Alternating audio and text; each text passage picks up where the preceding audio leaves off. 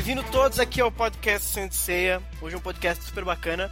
É, comemorar quantos anos? 10 anos? Alan? O filme tem carrinho vai fazer na, esse ano 11 anos, na verdade, né? 11 anos. É, 11. Ah, é. 11 anos então é do Sensei Tenkai Hen. A gente vai fazer um podcast específico do, do filme ah, para aproveitar o aniversário e Soul of Gold que vai vir aí pra frente. Estou aqui hoje com Brunão. E aí, meu brother? Boa Beleza. noite, pessoal. Você perdeu a inocência, Brunão, no filme, é isso? É. é, depois, eu, depois eu faço um prefácio pra contar Tá pra bom, vocês então. Temos o Brunão, temos a Nicole que voltou pro podcast. Ei! E aí? E temos o Alan da Tyson. E aí, Alan? E aí, boa noite, pessoal. Mais uma vez, obrigado pelo, pelo convite. É nóis. Hoje a gente vai falar do filme Sensei Tenkai Hen Joso Overture. Acho que é assim o nome completo do filme. Uhum. Vou aqui pra ficha técnica do filme, hein? O filme tem 93 minutos. Ele foi dirigido pelo Shigeyasu Yamauchi. O argumento de Michiko Yokote e Akatsuki Yamatoya, com a ideia original do Masami Kurumada. O storyboard também foi do diretor, do Shigeyasu Yamauchi. Direção de arte do tal do Takaaki Yamashita e Yukiko Ijima. Design de personagem e direção de animação dos maravilhosos Shingo Araki e Amichi Himeno. Música de Seiji Yokoyama, feito pela Toei Animation, foi lançado no Japão no dia 14 de fevereiro de 2004 e aqui no Brasil no dia 2 de novembro de 2006. Vocês chegaram aí no cinema pra ver o filme? Não. Não, Não. É, Eu também não fui. também não. Eu lembro que eu passei em frente ao cartaz e não acabei não entrando e nunca mais tive É, a o, oportunidade de o, ver. o nego- o negócio é que você mora em São Paulo, É, né? Aí deve ser mais fácil você encontrar coisa no cinema aqui. Aqui na roça, muito difícil.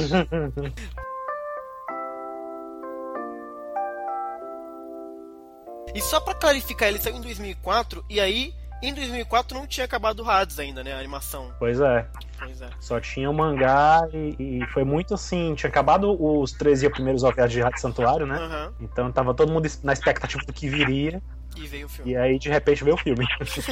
Né, enfim. É, antes do filme estrear nos cinemas e tal, né? A primeira vez que o Kurumada falou a respeito desse filme foi num programa de, de TV, se eu não me engano, foi de rádio. Na época, mais ou menos que o filme que os OVAs estavam terminando, se eu não me engano. Isso aqui. Então o pessoal fez várias perguntas pra eles e ele, para ele e aí ele anunciou que ia ter um filme, a produção Nossa. de um filme. E aí foi de repente, as pessoas não esperavam, e aí foi assim que a primeira notícia apareceu, né? E na época, depois eles chegaram a comentar que a ideia original era fazer um filme sobre os Elísios já, né? Uhum. Mas aí logo deixaram de lado a ideia e resolveram fazer uma coisa depois, né? Para muito depois da saga de Hades. Uhum. E, e era uma forma, uma forma de comemorar o aniversário da carreira do Kurumada daquela época, né? Ela é a Kurumada de seus aniversários.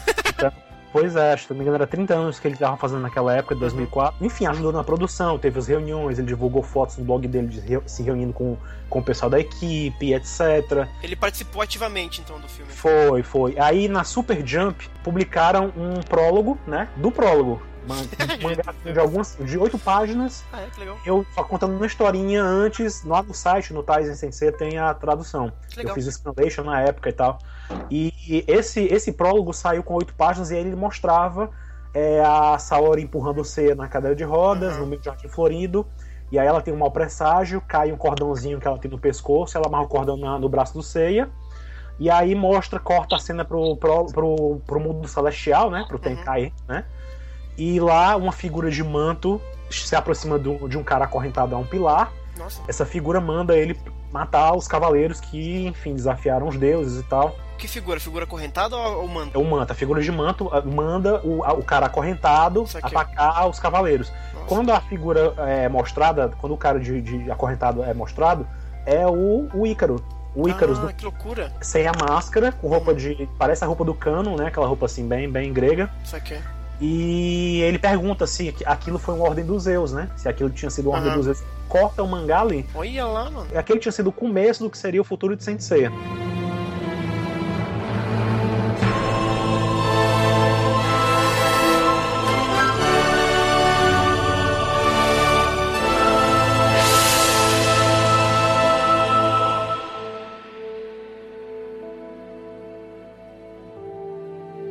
vamos falar então sobre o filme. A gente vai fazer o, filme, o podcast muito semelhante como a gente fez de Legend of Sectory, comentando as cenas, falando o que a gente achou e etc. Então é bem possível que seja longo. filme começa com o Icarus chateado. A gente não sabe que é o Icarus ainda, mas né, depois a gente sabe que é ele. Que ele tá naquele templo lunar. A gente pode chamar aquilo de Templo da Lua ou ele tem um nome oficial? Não, não, não dizem o que é, não. Agora sim. Ele não tá. Nem sei se ele pode dizer que ele tá chateado. Ele tá lá, lá recebendo a missão dele, né? É, né? Com Tá, o tipo- sininho lá que fica com um, um, É. um sinal sonoro muito presente no filme, né? Uhum. E a gente já corta já pra, pro Ceia da Cabana, que é a cena dele na cadeira de rodas, né? Que depois foi reaproveitada no Next Dimension, etc. Que basicamente ele é atacado pelos três anjos de Artemis, no caso. E o motivo é porque ele se levantou contra os deuses, então ele tem que pagar com a vida dele, né? Eu achei bacana essa cena porque eles chegam lá na cabaninha, né? E os dois, o, Odi o Odisseus e o Teseus, ele tem, eles têm asas, né? E o Icarus é o único que não tem, porque ele é o único mortal ali, né? É. E aí, só que eles atacam o Seiya e não conseguem acertar ele. É muito boa essa cena, cara. Cai um monte de estaca no Seiya e tudo meio que passa por ele assim. Eles não entendem, né, o que acontece, eles não sabem o que aconteceu. Aí o, o Ícaro é o primeiro que nota, né? Aí diz, ah, já sei o que é. Pega uma das estacas e joga na dentro da casa. então, não- Aí, nós- aí, nós- aí ele fica meio que rodando e, e quebrando vidro, uma cena super bem feita. Mas o É. que aconte- é a Atena que fez um campo de força, basicamente. É, pois é, não, não- é que nem Poseidon. Ele, não- ele não ia conseguir acertar a Atena com aquilo. Então, Ah, tipo, lá, parou e ficou ali rodando, rodando, rodando. E aí foi quebrando as vidraças pelo efeito. É, não é óbvio, né? Eu acho legal isso. Uma coisa que já nesse começo de cena começa, me incomoda um pouco nos personagens, é primeiro, assim, dos três anjos ali, a gen- a gente tem o Ícaro, que Uhum. ele aparece com um, um pouco, tem um pouco mais de tempo na tela, aparece Sim, sim, sim. um pouco mais, a gente sabe mais ou menos quem é, e os outros dois. Os Uhum. outros dois são personagens famosíssimos da mitologia grega, mas mal se fala neles. O Ícaro, assim, a gente não, a gente não sabe nome de golpe dele. Aparentemente, ele- aparentemente eles foram feitos assim, seguindo regras completamente diferentes de todos os outros cavaleiros. Os outros cavaleiros teriam um nome pra técnica, essas coisas assim, esses não tem nada.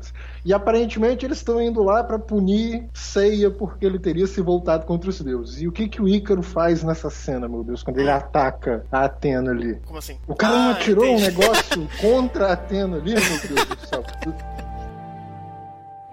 Eu entendo o que você tá falando, realmente, porque o Ícaro. Mas é interessante que essa atitude é vem do renegada ali. tá ali. eles, pra eles, a Atena já é renegada do isso, dos- ela, já, ela já é tratada como inimiga, então. E, tem- e outra coisa, eu acho que ele atacou, mas ele sabia que ele não ia fazer nada, sabe? Ele sabia que ia parar no campo lá dela. Ou talvez ele nem tinha certeza se era a Atena mesmo. né? Ele jogou porque sabia que tinha alguém lá, alguém com poder e tal. Porque é interessante isso, porque a cena segue e os outros, os, os heróis ali, os anjos, eles meio que fazem que vão atacar a Atena, só que eles não atacam, eles ficam parados assim, e não. Não, eles tentam. Ele, ele- quando, é, quando ela sai da casa, né? Quando ele, É, o Odisseus ele vai pra bem cima dela, né? Quando ela sai da casa, os anjos partem pra cima dela. E quando eles veem que ela não vai ter a intenção de atacar eles, Eles dão uma eles parada. param e ficam assim, que é isso? Porque ela, a intenção dela é só ali acolher o Seiya e ver se o Seiya tá bem e tal. E aí a Atena fala que, que realmente protegeu ele e tal. E, e é interessante essa questão da Atena tá, tá ali com aquele paninho pra meio que esquentar o Seiya, que o Seiya tá todo em coma, vamos dizer assim, né? ele tá totalmente fora dali. E aí ela pergunta, né? Ela diz é, quem, que, quem disse que o Seiya tem que morrer e quem que deu a ordem, que é quando eles falam que foi Artemis que ordenou para que o humano, no caso o Seiya, fosse morto, né? E a Saori diz, nada, nada feito.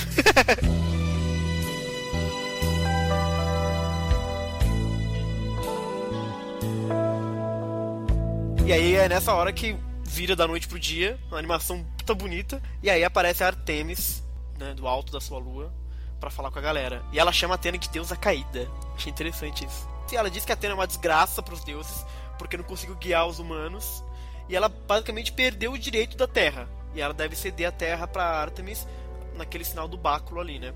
Eu achei interessante isso, porque se for pensar realmente a Atena. Cara, tipo assim, é- quando começa essa coisa assim da relação dos deuses com É. os homens e sensei, o professor, o professor de filosofia em mim chora.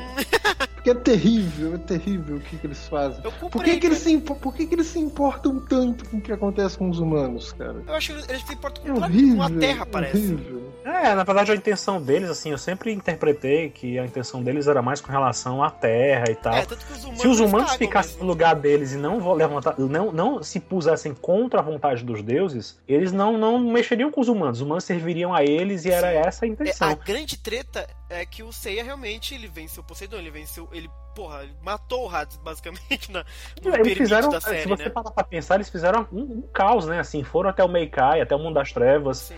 destruíram com tudo, acabaram com os Elísios, ou seja, eles É, fizeram eles com os coisa, baldearam demais, entendeu? Então, Ou seja, é mais ou menos isso. Quando um deus foi desafiado, os outros ficaram todos, opa, É, peraí. mais tarde eles até. Isso tem essa, essa ideia, né? do- dos deuses ali. Dessa questão de temerem e tal. É interessante isso, mas muito mais tarde isso meio que confirmado no próprio filme, né?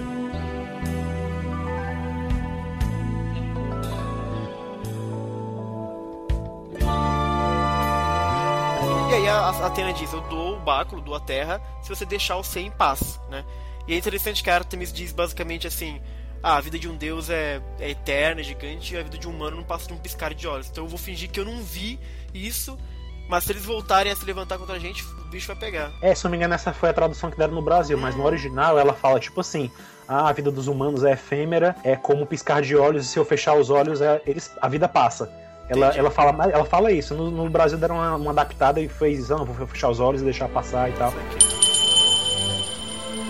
A vida humana só dura um piscar de olhos se comparada de um deus. Fingirei que não vi nada disso. Mas se novamente eles se rebelarem contra os deuses, aí, Atena, não haverá perdão. Então ela meio que ia deixar passar, entendeu? Ia deixar o cara em paz ali. Você ia na, na pior ali, mas aí os- a terra já era, já era da. da- É, a Atena, a Atena faz uma barganha com ela, né? Porque Sim, no sim. começo até tem um jogo de cenas muito interessante nesse, nesse momento. Que você vê que o báculo se mexe, os anjos ficam assim meio tensos, assim, É. a Atena mudou de, mudou de atitude Sim, e tal, opa, sim, ela é tá mais verdade. séria. Eles pensam que vai rolar um confronto ali na hora. e, a, e a cena faz todo um jogo de imagens como se a Atena realmente fosse de repente partir pra cima da Atena, Uhum. sacar o cetro nela. Só que não, ela tá se rendendo, se abaixando e tal. Sim, sim. É muito curioso essa. essa- Vale, vale lembrar que aquele, aquele báculo é a arma dela. É. Os caras tinham razão pra estar mesmo tenso Pois é. e preocupado. Mas, mas mesmo assim, é muito, muito unidimensional a relação dos deuses com os humanos. Como assim se diz? Muito Ao longo do- previsível. É, aí ao longo do filme é que vai sendo um pouco desconstruído isso, até com a relação que tem da Artemis com, com o Toma e tudo mais, né?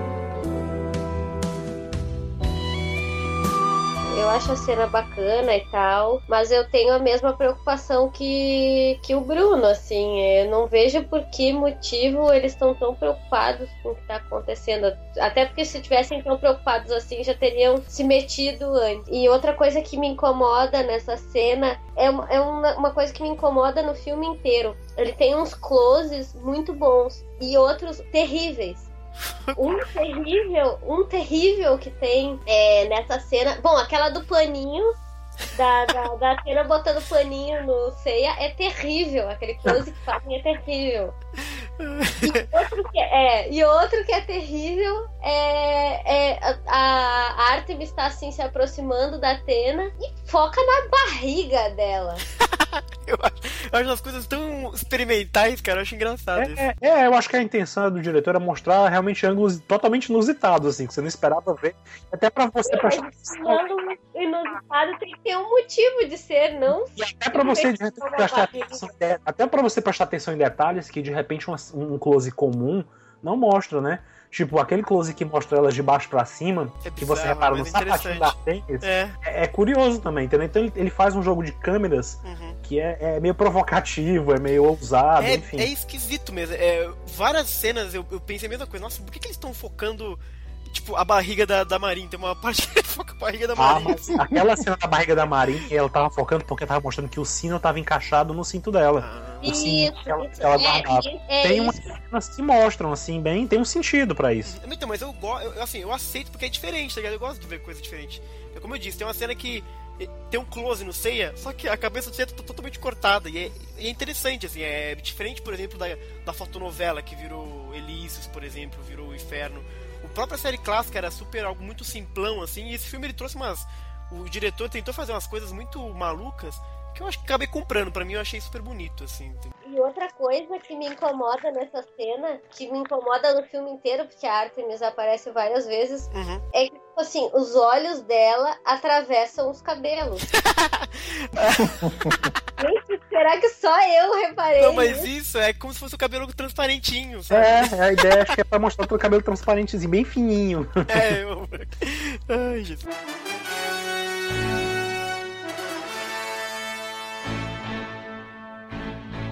E aí corta pra famigerada cena dos Cavaleiros de Ouro. Eu lembro, eu lembro na primeira vez que eu assisti que tinha uns deuses lá, Sim, falando, sim, as sim. vozes bizarras falando contra eles. E me veio a seguinte ideia, assim, quantos deuses estão lá Também falando com mesma eles? coisa. Então eu, comecei a contar as vozes. Hum. Vo- Vocês tiveram preocupação de ver assim quantas vozes diferentes? Eu contei três. Eu contei é. três também. É, É, curioso três. porque é, é curioso você mencionar isso, porque nas imagens dá a entender que parece como, como se fossem quatro deuses. É, é, Mas não, não, não dá pra ter certeza porque são todos tão, tão uniformes que você Sim. não, não tem como dizer. Uhum. Porém, eu também consegui escutar três vozes diferentes. É. No entanto, oficialmente, Hum. só foram creditados duas vozes para aquela cena. Ixi, Que são duas participações especiais de dois lutadores de luta livre. meu Deus. que são dois amigos de Kurumada, entendeu? Ai, Kurumada.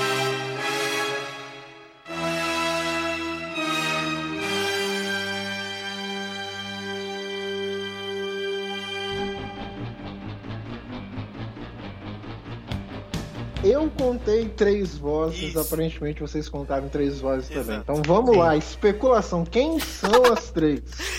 Eu tô cara. partindo do suposto que não é a Artemis e que não é o Apollo. Eu Não, é, não- eu não nessa. são, Então quem são os três? Vamos lá. Hum, é- ó, são dois homens e uma mulher, É, né? também contei isso. A mulher. Eu gostaria que Sim. fosse a, a Estia. Porque eu acho que é uma deusa que faz tão pouco que ela poderia ter feito aquilo de repente. Ah, mas sendo ela a deusa do lar, uma deusa muito boazinha, será que ela faria isso? Pois é, porque Cara, eu, eu não sei se é porque eu fiquei impressionado, porque ela, ela tem uma associação com o fogo, né?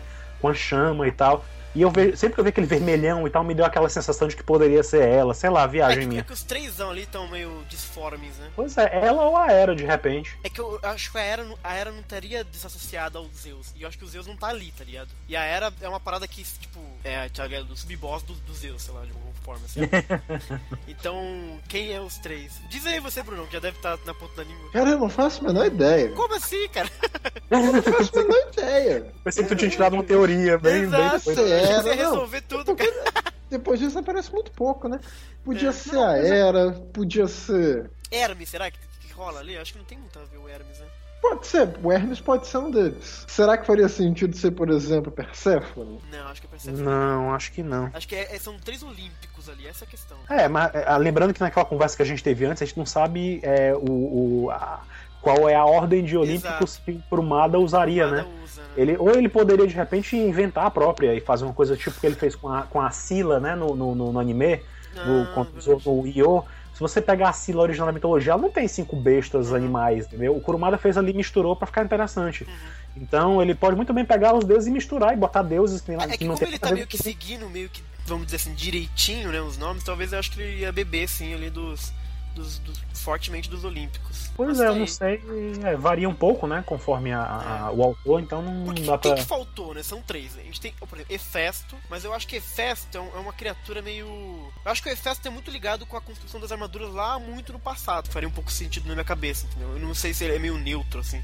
Mas, por exemplo, a mulher pode ser Afrodite, é uma mulher que eu consigo imaginar. Uhum. Ah, o próprio Ares, mas aí Uhum, faltaria verdade. alguém ali que realmente eu não consigo. Mas talvez Afrodite e Ares tá naquele bololô ali. Não, faria sentido É. Afrodite e Ares estarem lá, porque os dois também, esses dois deuses são muito, muito próximos um Exato. do outro. É, eu ia dizer que a Afrodite não, com certeza não ia se meter nesse assunto. Por que não? Porque ela é Afrodite, entendeu? né? Ela tem coisa- outras coisas pra se preocupar. É verdade. Também Não tem sabe-se isso. lá, né? Vai ver ela tá entediada e resolveu. resolveu brincar com É. o Gioro ali. Exato. Se ela quer brincar de guerra, ela vai brincar com Ares, né? Me Ela não tá brincando de guerra, ela tá tipo, olha, bonequinhos, eu vou aqui congelá-los. Cavaleiros de Ouro, vocês são apenas almas sem corpos. Mas isso não significa que nós, os deuses, perdoamos os seus pecados. Bom, nessa cena, basicamente o que acontece é assim: os deuses estão ali julgando os Cavaleiros de Ouro, e é dito que assim, mesmo que sejam almas, eu achei interessante ele dizer são almas, hã, hã, almas, soul of gold. são almas, não têm os corpos, mesmo assim, eles os deuses não perdoariam os pecados deles. Tem que fazer uma oração Ah. aqui, veja só. Claro que tô exagerando brutalmente aqui, talvez o Kurumara nem tenha, nem tenha pensado nisso, mas falando em termos gregos, alma e vida é absolutamente a mesma coisa. Pro grego, o termo que eles têm para falar vida, a gente tem o nosso termo aqui para dizer vida quando a gente se refere às coisas que são vivas, às coisas que são animadas. Pro grego, esse termo significa alma. Tudo que é vivo tem alma. O que estava em jogo ali é o seguinte: os, os Cavaleiros de Ouro eles morreram, a alma deles está separada do corpo e os deuses de certa forma estão. A gente está prevenindo que vocês possam reencarnar um dia. Essa é a punição de vocês. Isso. O normal seria que vocês iriam reencarnar, vocês iriam pro Hades, vocês iriam.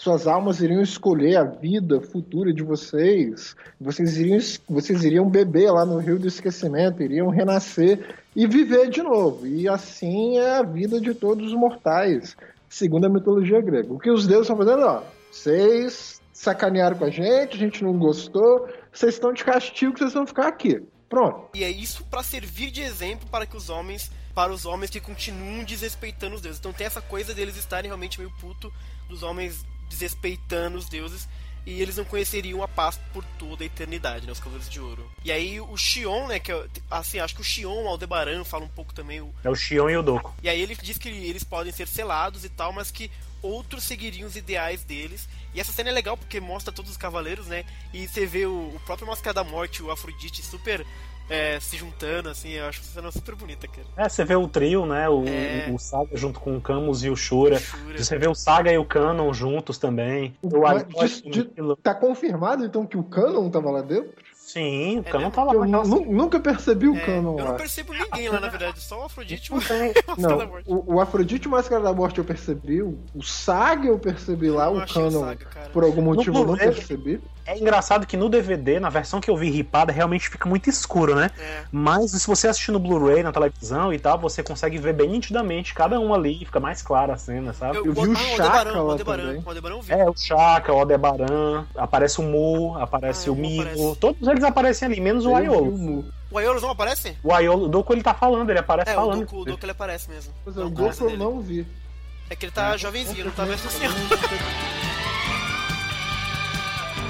E aí a cena termina com um dos deuses, a gente não sabe quem, dizendo: Mortais, sejam humildes perante os deuses. Olha o cara que babaca. É, e assim, de novo, de novo, Ah.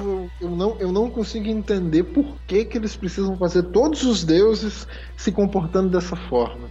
Que forma? Desse negocinho, vocês precisam ser pequenos, Aquele- humildes aquela- diante dos Aquela- deuses, etc. Tem um significado, o diretor né, explica no- nas, nas notas, na- nas explicações do filme.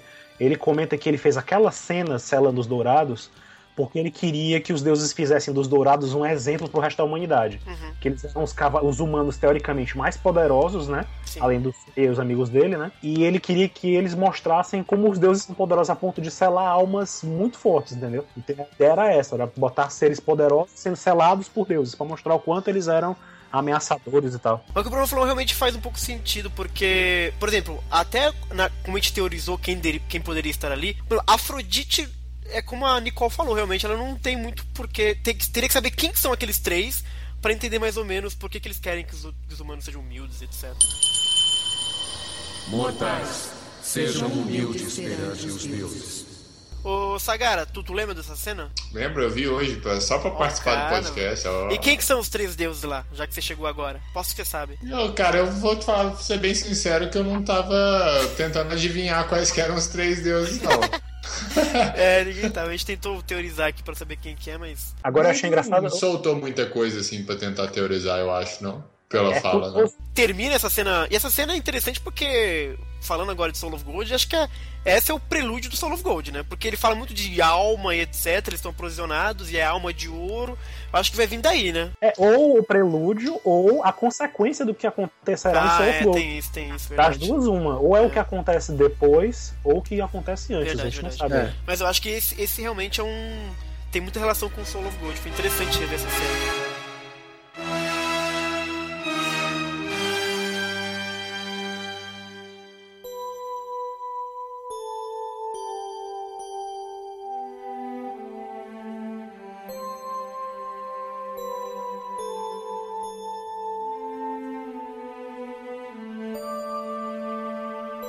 Posto isso, corta lá pra cena na lua, é, é, lunar, não sei, templo celestial, como é que chama aquilo.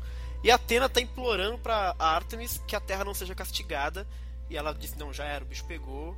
Já começou o castigo, já, inclusive.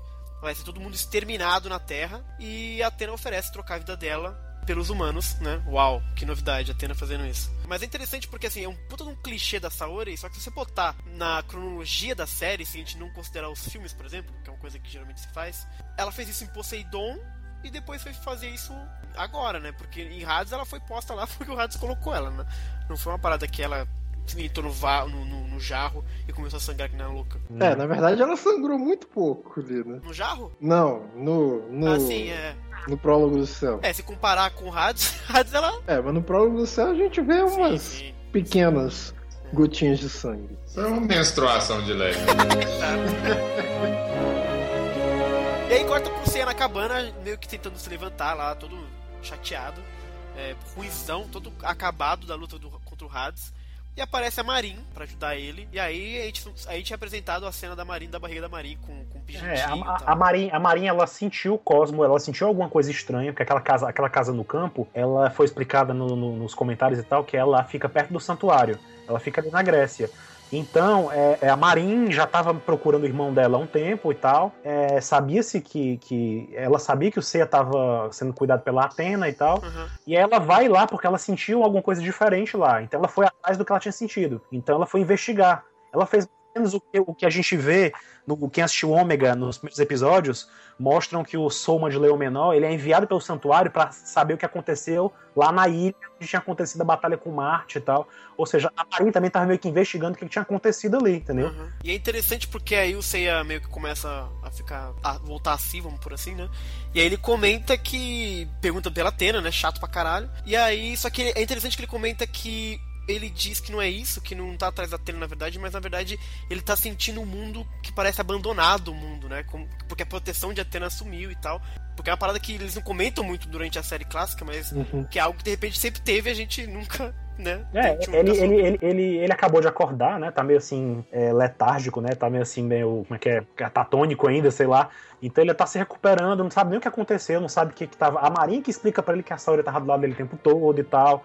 E é ele que vai se tocando o que, que aconteceu, e, e, aí ele sente, né, que a Terra tá vazia e tal. E é legal também que tem umas cenas, assim, um, bem com foco, assim, na bunda da Marinha, assim, que tava passando. Mas eu reparei que esse filme, ele é bem meio safadinho mesmo, ele, ele tem uns closes bem... Ele tem, indiscretos. É... O Seiya comenta isso e a Marin tá vendo que tem coisas esquisitas. Ela pega o pingente, né? Ela já começa a sacar que tem um mau pressentimento, a parada assim que ela fala.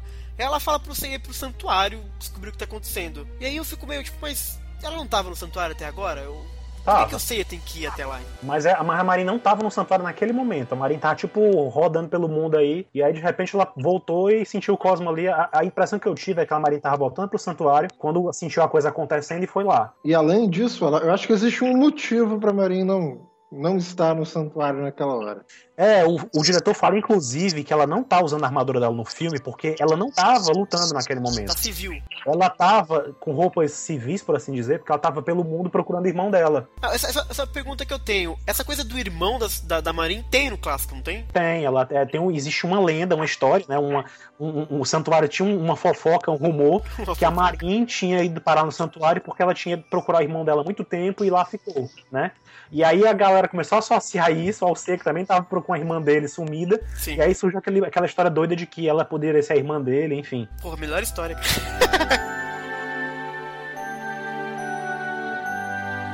Aí, aí o Seiya realmente vai pro santuário e ele tá todo. Cara, o Seiya tá, ele só anda mancando no filme. É, mas antes, vamos, é. vamos falar sobre o santuário. Percebam como que sim, o santuário sim. ele tá todo acabado. Ele né? tá tem, todo mudado, cara. Tá tem crateras diferente. abertas no chão, tipo formando um mini lagos, assim. É, a, a, luta contra a Hades destruiu. Não, tem uma cena bem. Né? Tem uma, uma imagem bem emblemática que eu acho, que é quando o Seiya chega e olha pro santuário e ele vê aquele choque. Que você vê que tem as, os, as, as colunas Começa uma coluna grega, de repente uma distorcida e vira outra Sim, coisa. Isso é É genial, como se cara. tivesse Achei caído isso- uma bomba atômica Caralho. ali que distorceu a dimensão todinha, entendeu? Eu achei isso tão legal, esse visual, cara. É, mas assim, convenhamos, eu acho que aquela exclamação de Atena lá na saga de Hades, ela não, não foi só aquilo que deixou o santuário assim, né? Pelo menos pra mim, parece claro que aquele lugar foi atacado por alguém ou alguma coisa. Na verdade, eu acho que a, a- a Artemis, quando pegou o comando do santuário, ela quer saber, vamos mudar isso aqui, vai ficar tudo branco do Niemeyer. O diretor fala, inclusive, que as crateras que aparecem tá uma coisa bem pra fazer referência à, à aparência da A lua, lua? mesmo. assim, Ah, uma coisa que legal, cara. Sim, moldando sim, tem aquela coisa. Tem, tem a coisa mesmo da, da, daquela, daquele troço da você refletir a lua na água e tal. Ah, Que é bem, bem típico da Artemis mesmo. Mas eu fico pensando assim, será que o lugar não, será que o lugar não teve que ter sido atacado antes pra, pra Artemis chegar assim, agora o lugar eu é acho meu? que é possível que pode ter acontecido muita batalha ali também e tal, mas, é, mas o visual que a gente vê ali distorcido com crateras e imagens e tal, é, já é um, uma coisa da Artemis remodelando a imagem que ela queria que fosse, né? Certamente o santuário que a gente conhecia também já devia estar detonado, devia estar de um Sim, jeito que a sim. gente não reconheceria. É, ela bateu o olho e falou, mano, que isso? Que, que bagunça é essa? Aí, é uma pergunta que eu tinha pra você, pra você, Bruno, e- ou pra Nicole, que deve manjar mais. Existe alguma relação de Artemis com a água? Porque tá tudo inundado e a água é uma parada tão repetitiva no filme. A água no filme tem um significado. É, ela conecta tudo ali, mas É, parece que é ela algo que conecta veio. tudo, ela é usada, é, ela é usada para conectar tudo na história, entendeu? Então ela Mas é algo que não tinha no santuário. E começou a ter com a Artemis. Então eu fiquei pensando se, se existisse isso era algo da Artemis que acabou sendo algo que a Atena utilizou, entendeu? A única coisa significativa com água que eu lembro no santuário é que tinha uma side story antiga na- nas Jump Gold Selections, tinha uma história que mostrava que após a Batalha das Doze Casas, no, pro anime, né, é, os cavaleiros se recuperando da Batalha das Doze Casas, eles foram se recuperar num local conhecido como uma fonte de Atena, se eu não me engano. E lá ela, ela se- eles curavam as feridas deles, estavam em tratamento lá, entendeu? Isso aqui é uma sauna. É basicamente, é basicamente como aquela ideia de lugar onde a Saori tá, aquela fonte de redenção. Né, que eles chamam a fonte da redenção, aquele lugar que a Saori aparece, derramando o sangue dela e tal, é chamado oficialmente no- nos materiais do filme de fonte da redenção.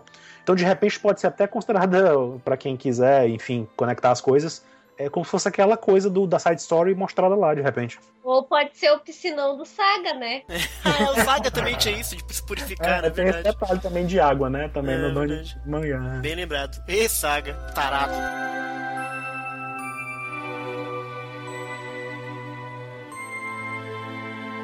Não me vem nada assim a princípio do que pode ser essa conexão da Artemis com a água especificamente. Mas a gente tem que lembrar que a Artemis é uma deusa muito associada à natureza. A Artemis tem muito essa coisa de se banhar em lagos, por exemplo. Ah. Ela, ela é muito conectada à coisa do rio, à coisa do lago. Eu não sei se, se, se é muita viagem, Hum. mas sei lá, a, a imagem que aparece do, do Apolo, por exemplo, nesse mesmo filme, remete muito àquela coisa do fogo, né? Ah, é, boa. etc Uhum, e tal. uhum. E como eles são irmãos, não sei se de repente poderia associar a lua com a água, enfim, refletir. Seriam opostos, né? É uma boa, é uma boa. E outra coisa que eu lembrei também, eu acho que é na própria Acrópole, no, no sopé da Acrópole, existia um templo de Ártemis que pegou fogo. Então não sei se de repente também é uma outra viagem muito grande, mas eu Caramba. acho que a primeira viagem faz mais sentido do que a segunda, mas enfim. Uma coisa que eu pensei em relação desse negócio da água, que seria mais estético, mas eu acho que faz até sentido, é que se ela ela transformar o templo no templo dela, não tem como ela trazer a lua para a terra, mas a água, querendo ou não, é um espelho. Então, de noite ia refletir a lua em qualquer lugar, entendeu? Qualquer poça d'água teria uma lua lá para ela. Então, É, Eu, eu, eu acho que, assim, com base nessa viagem, acho que talvez a água tenha mais a ver com uma coisa da purificação mesmo. A água é mu- muito associada à experiência do banho. E o banho é você literalmente jogar o que existe de velho no teu corpo fora e renascer de novo. Que é mais ou, e é mais ou menos isso que a Artemis quer da Atena ali, que ela renasça como uma deusa, que o lugar ali renasça como um lugar dedicado aos deuses, etc. Saia daqui agora. Do que você está falando? o meu primeiro trabalho para Deus Artemis será eliminar Seiya. Ora, quem diria? It. Bom, nessa cena basicamente o Sei aparece, ele apanha da China, do Jabu, do Ishi. e, e, e, eu tenho um, um pouquinho de problema com essa cena, que é essa história dos personagens fazerem uma coisa que na verdade querem fazer outra, sabe? Hum. De tentar, ah, eu sou do mal, vou te bater, mas é pra te ensinar uma lição para você perceber uma coisa. Que eu acho que já deu em Sensei, sabe? É tanto. Foi, já foi um pouquinho difícil engolir, assim, aquela questão dos três cavaleiros de ouro, que a gente acaba engolindo que é bonito, etc. Mas toda hora tem isso, sabe? A pessoa, ó, você precisa fazer uma coisa, mas eu não vou te falar o que você precisa fazer. Eu vou te dar um pau e você descobre. e, porra, não, né, cara? É, isso é meio não palha. sei, eu não. Isso é meio palha. Mesmo que a cena seja legal, não vai é, muito a cena, mais. A cena em si foi usada para justamente, na verdade, mais para justificar o motivo do, do encontrar a armadura dele, porque a China esconde a armadura para ele, né? É mesmo? Mas isso Por isso que a Marin leu, manda, né? ela vai procurar, vá ver lá, vá pro santuário, fale com a China e tal. Ah, ela fala que... Ela já sabia, então a armadura de Pegasus estava com a China. Então a China pegou e escondeu a armadura para que o Sei encontrasse. Então ela joga ele naquele penhasco, dá aquela surra, faz aquele teatrinho todo para depois jogar ele de propósito lá, entendeu? Pois é, o que eu entendi foi isso, foi pra provocar ele, pra ele pegar o espírito de luta É, e querer claro. lutar, né? E, e convenhamos assim, ela tem, eles têm que fazer isso bem escondido mesmo, porque o santuário É, tem. é. Chefe Exatamente. novo no pedaço. O Seiya chega ali, acho que a China podia mandar uma seguinte, ó, Seiya. Sua armadura tá ali embaixo, você pega e vai lutar. Tem duas opções, ou eu Sim, te falo mas- isso, mas- ou eu vou te dar mas- um pau. Sim, Entendeu? mas o, o problema, Xará, é que se ela faz isso, vai, vai, vai baixar o toma lá, vai baixar a galera lá querendo acabar É, com o- ela. os anjos Será? vão tomar ela como traidora mesmo e pegam ela mesmo e acabou. Ah, tá. Mas é, cara, enfim, tá bom, comprei. é que é to- toda vez tem isso, cara. Eu fico muito. Não é possível. Ai. enfim, ela faz toda essa, essa provocação e tem a luta. Acho, acho a luta bem bacana. O Jabu dá um pau no Seiya. Eu acho engraçado isso, ele se vingando do Seiya. Até o Iti dá, dá, dá golpe no Seiya. É, rasga ele, né? assim. Exato. Rolou um prazer ali de bater no Seiya. Não, total. ligado. Não, o Iti ele comenta, porra, primeira missão que eu vou ter da Artemis é matar o Seiya. Tô felizão. É, o O que me, o que me incomoda. um O que me... sem propósito essa, esse negócio de, ah, eu vou te bater, etc e tal. Porque, tipo, os caras ficam falando, ah, vamos matar todos os cavaleiros. E qual é o motivo deles aceitarem os três? É, É, era, isso, é- era isso que eu ia falar. Acho que eles fingiram muito É, bem. é, Tinha- baixaram a, é, é, é, a ideia é baixar a cabeça e dizer, não, nós somos os servos de, de Artemis agora, acabou. Ah, mas é. Pra mim não. Porque assim, se você pega a mesma situação, a mesma situação mais ou menos. Não a mesma, mas meio que o mesmo subterfúgio dos três dourados, como com as do Hades, né? Que volta do Hades, você sabe que. se- Depois você fica sabendo que tá cheio de espectro, na verdade, no, no santuário, observando eles, né? Então, Uhum. pra eles realmente é difícil eles chegarem e falar, ó, galera, a gente tá aqui e tal, não sei o que lá. E. Só que aqui não, aqui você tem só o Toma, os três lá, os anjos, e. Eu não sei, eu não, não comprei muito bem essa, essa historinha, não. Ah, mas É, os o- caras fragam tudo, só. Os caras é um presente quase. Só o Toma que, não, que é humano, os outros lá é cabuloso mesmo. Você toma um cacete e cai realmente nessa caverna que a gente comentou, que tem essa água e tal, e aí é muito bonito porque ele vai dando as dicas, né? Só o detalhezinho da armadura assim, tocando e o Seiya olhando lá, reclamando da vida pra variar. E aí ele percebe a caixa de Pandora e vai até ela. Essa cena é muito bonita. Achei composição nota 10 do, do senhor Yamaguchi. Eu não Pode sei bem. E Não sei bem o que eu achei. Porque assim, é, ele bota lá a mão na caixa, daí do nada ele. Ai, a minha armadura não me quer, não sei o que e tal. E daqui a pouco ele tá de armadura. Tipo, como assim? Mas é, é que ele justamente. sofre, é- né? Ele, ele dá uma sofrida. É justamente o diretor quis explicar, ele explicou depois disso, deixou mais claro, que a intenção era essa, a água conecta tudo ali no filme. Então, a- a- o fato do ser estar ali, naquela poça d'água com areia e tal, encontrar a armadura dele, ele não consegue tocar na armadura no começo por causa da maldição do Hades, que foi é.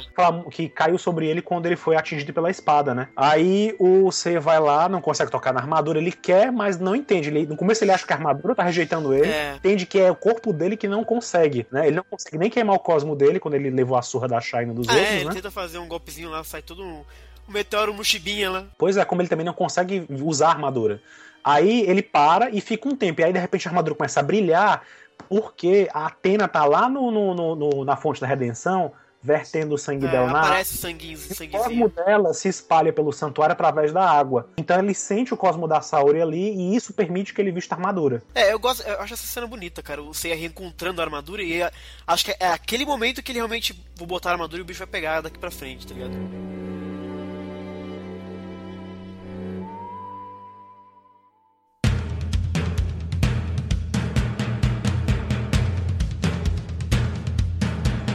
E aí corta pro Shun escalando os rochedos com a corrente. Achei isso tão legal, porque essa história de ficar voando por aí eu acho muito paia. Acho legal, tem dificuldade, tem que escalar mesmo, tem que usar armadura, tem que usar a corrente, tem que se fuder. E aí ele, ele comenta essa questão da proteção da Atena ter desaparecido na Terra e tal, né? E aí aparece. Quem que é isso que aparece? Esse é esse é o Teseu? É o É, Teseu. o Teseus. É. Teseu. Que eu acho o visual esquisito. Ele tem o cabelo dele começa meio no meio da testa. Ele parece o. Parece o Hagen. É, lembra um pouquinho mais. É.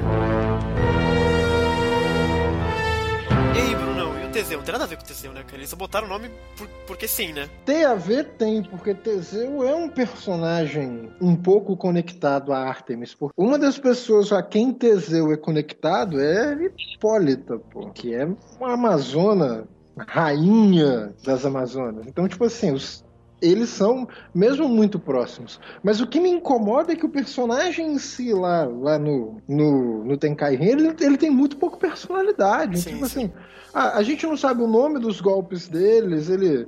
Uma coisa tipo genérica zona assim, ó, por exemplo, ele, ele lá vendo a insistência do Shun lá pensando, pô, será que é isso que os humanos têm que nós não temos? Pô, você não foi um humano, não? Você não lembra Então, mas disso, o não? que eu Ele entendi, ele não é são humano, eles não são humanos. Eles não são humanos. Pois é, mas aí que tá a minha implicância. Pelo menos ele foi um humano. Não, Não, mas ele não, nem é, foi não humano, é o ele nunca foi herói. humano. Eles não são, eles são anjos que têm Eles nomes referentes aos heróis. Eles não são os, É. os- os originais, eles não são os, os personagens Mas mitológicos. é isso, isso para mim é um desperdício. Ao invés de você fazer um personagem que tem Eu personalidade, também achei, é. ele mesmo, assim, ele reagindo propriamente a uma cena, ao invés disso você dá uma personalidade genérica pro cara e repete isso no outro É, personagem. na verdade, os dois personagens são muito iguais, né? Eles são muito indiferentes mesmo. isso você desperdiça, assim, os minutinhos que você deu pro cara lá pra ele ser um personagem. Isso pra mim é coisa de texto mal escrito. Então, mas eu achei interessante eles serem meio vazios assim, justamente porque eles meio que não entendem aquilo da- dos humanos, entendeu? É meio- eles são tão vazios que, que, que É, tá durante a- os combates é que eles vão entendendo o porquê dos deuses temerem e querem tanto acabar com os cavaleiros, né? Então é uma coisa que eles vão. ele- Eles refletem, como o Bruno falou, assim, essa coisa de, de, de serem vazios e tal, e aí eles, terem, eles sentem alguma coisa do que são os humanos durante as É, lutas. o, que então, per- o meu problema, na verdade, é assim: eu- eu- o que eu entendi é que eles, o- eles dois são muito vazios, porque o Ícaro seria o, o mortal que ia segurar meio que, vamos dizer assim, a personalidade do time da Artemis. E o meu problema é que o Ícaro é um personagem muito. sei lá, eu tenho minhas, minhas reservas com ele, não, não acho que ele seja tão interessante assim. E aí acabou ficando um contraste meio bizarro, assim, sabe? Mas enfim, nessa cena o Teseu aparece pra dar um pau no Shun. E é super legal porque a corrente sai seguindo sozinha, né? O Odisseu. E aí dá-lhe cacete no Shun. E aí ele, ele que diz que a Terra tá sob o domínio da Artemis, que vai destruir tudo. E que ele tem ordens pra matar todos os cavaleiros de Atena, né? E é nessa parte que o Shun já sobe pra encontrar com, com o Teseu e ele chega naquela caverna onde tá o pilar dos Cavaleiros de Ouro, né? E aí diz que a Atena despertou a ira dos deuses, assim como os cavaleiros, e todo mundo vai pro cacete, todo mundo vai morrer. Porque aí ele, aí ele fala que a Atena tá sangrando já, tá, tá tudo na merda lá, e dá-lhe porrada no Shun. E é nessa, no meio dessa porrada que o, o Shun percebe os Cavaleiros de Ouro, né, na, na, na- estátua lá. e é, ele, ele se assusta, né, quando Ele vê mais os. Cavaleiros de Ouro, e aí ele. Ele entende na hora que ali foi uma punição, que os Cavaleiros de Ouro estavam ali selados, né? E aí, quando, quando o Shun tá pra tomar o golpe, vamos dizer assim, final, se quer dizer, aparece nosso amigo Ikki. que, é uma, que é uma excelente aparição, parece dizer, ele Eu aparece acho que é uma das melhores, eu acho. Eu gosto muito da forma que ele aparece no fim. A Eu música também. é bacana demais. Exato, né? e ele aparece uma, ele tá todo, ele aparece meio que voando, assim, acho bacana também. Ele já chega dando golpe, né? Ele já chega dando golpe. É, ele, ele dá um golpe no, no, no, no- no É, rapaz o, lá. O, o Teseus lá tá pra dar um golpe no Shun, que ele tem uma técnica lá, né? Inclusive a história dos, dos anjos não darem ninguém falar nome de golpe no filme É. também foi proposital. O, o diretor chegou a escrever os nomes dos golpes dos personagens e tal, mas ele optou por não fazer eles pronunciarem pra dar a ideia de que os deuses não precisam pronunciar golpes, os é, é, guerreiros mais elevados e tal, de poder mais infinito, uhum. não precisariam de, desse tipo de, de, É como se gritar, gritar, gritar golpe fosse coisa de um humano. De um mortal. É, que não era, não era necessário, entendeu? Isso podia ter ficado mais claro só, né? porque realmente não fica muito, muito claro isso. É, no panfleto do filme, no panfleto original, aparece o nome dos golpes do Ícaros, hum. mas os outros não aparecem. É, tipo, acho que o diretor chegou num momento em que ele pensou que, ah, não vou botar os nomes dos golpes, e aí ele nem chegou nem a escrever direito o nome do golpe dos outros, então. Porque assim, a gente acaba descobrindo isso lendo um material extra, né? É. Mas assim, então se, se um filme precisa de material extra para você meio que entender ele, nesse ponto ele acaba falhando, né? Porque ele não se explicou dentro da própria do próprio do roteiro do filme. É, ele, acho que o, o diretor ele su superestimou os fãs, né? Ele achou que os fãs iam entender muito mais, né? Se não ficasse tudo tão mastigado. Uhum. É, ele achava que muita coisa já tinha sido mastigada demais para os fãs no passado. E tinha razão. Ativado a, a chegar no nível de maturidade que não precisava explicar tanto uhum. as coisas, né? É, muita coisa do filme eu gosto por causa disso, porque ele, ele, ele assume que a gente vai entender várias coisas, entendeu? A própria questão das águas são legais, né? Isso não, ele não explica, mas fica. Ué, e outra coisa é que é, é, o filme era um prólogo, então muita coisa que de repente não ficasse entendido explicado. seria explicado mais adiante ou conectado com alguma coisa mais uhum. adiante também. Então.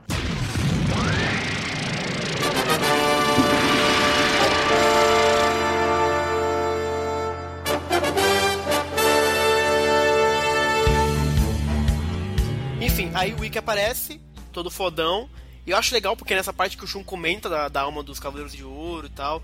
E aí o Teseu meio que fica nessa de, mas por que, que vocês se chamam de Cavaleiros de Atena e continuam desrespeitando Deus? Qual é a de vocês, né? E aí o Wick fodão faz lá o discurso dele. É, mesmo que se a Atena não quiser, a gente vai continuar sendo guardião, querendo ela ou não, o bicho vai pegar. E é legal que enquanto o Wick tá falando, na verdade a câmera tá no Shun, o Shun meio que assimilando aquilo do irmão falando. Uhum. Eu acho interessante porque o Wick ali já tá entregue, né? Ele já é, não é mais aquele rebelde, ele já é realmente um cavaleiro de Atena, tipo, pleno, assim, vamos dizer, né? Porque ele é todo rebelde, até errados, e depois ele já tá aqui, ele já tá bem uh, vendido. É sempre muito bacana quando o Wick aparece, assim, entendeu? Sempre tem entradas triunfais. Exato. Tem um problema assim no filme, mas é, assim, é, no caso do filme é mais problema porque não tem tempo suficiente para desenvolver tudo, porque Cavaleiros do Zodíaco tem esse costume assim, de resolver as lutas com o poder da amizade. Os caras levam, levam apanham para burro o tempo inteiro, aí chega no fim, vencem a luta por causa assim do poder da amizade. É, normalmente o Ikki é o único cara que se salva disso. Raramente você vê, você vê o Ikki apelando pro, apelando. pro poder da, é, apelando pro poder da amizade. Porque é sempre assim, cara, não só em Saint Seiya, mas em, outro, em outros quadrinhos shonen, assim, principalmente. Assim, o, o mocinho apanha o tempo inteiro e no fim vence graças ao poder da amizade.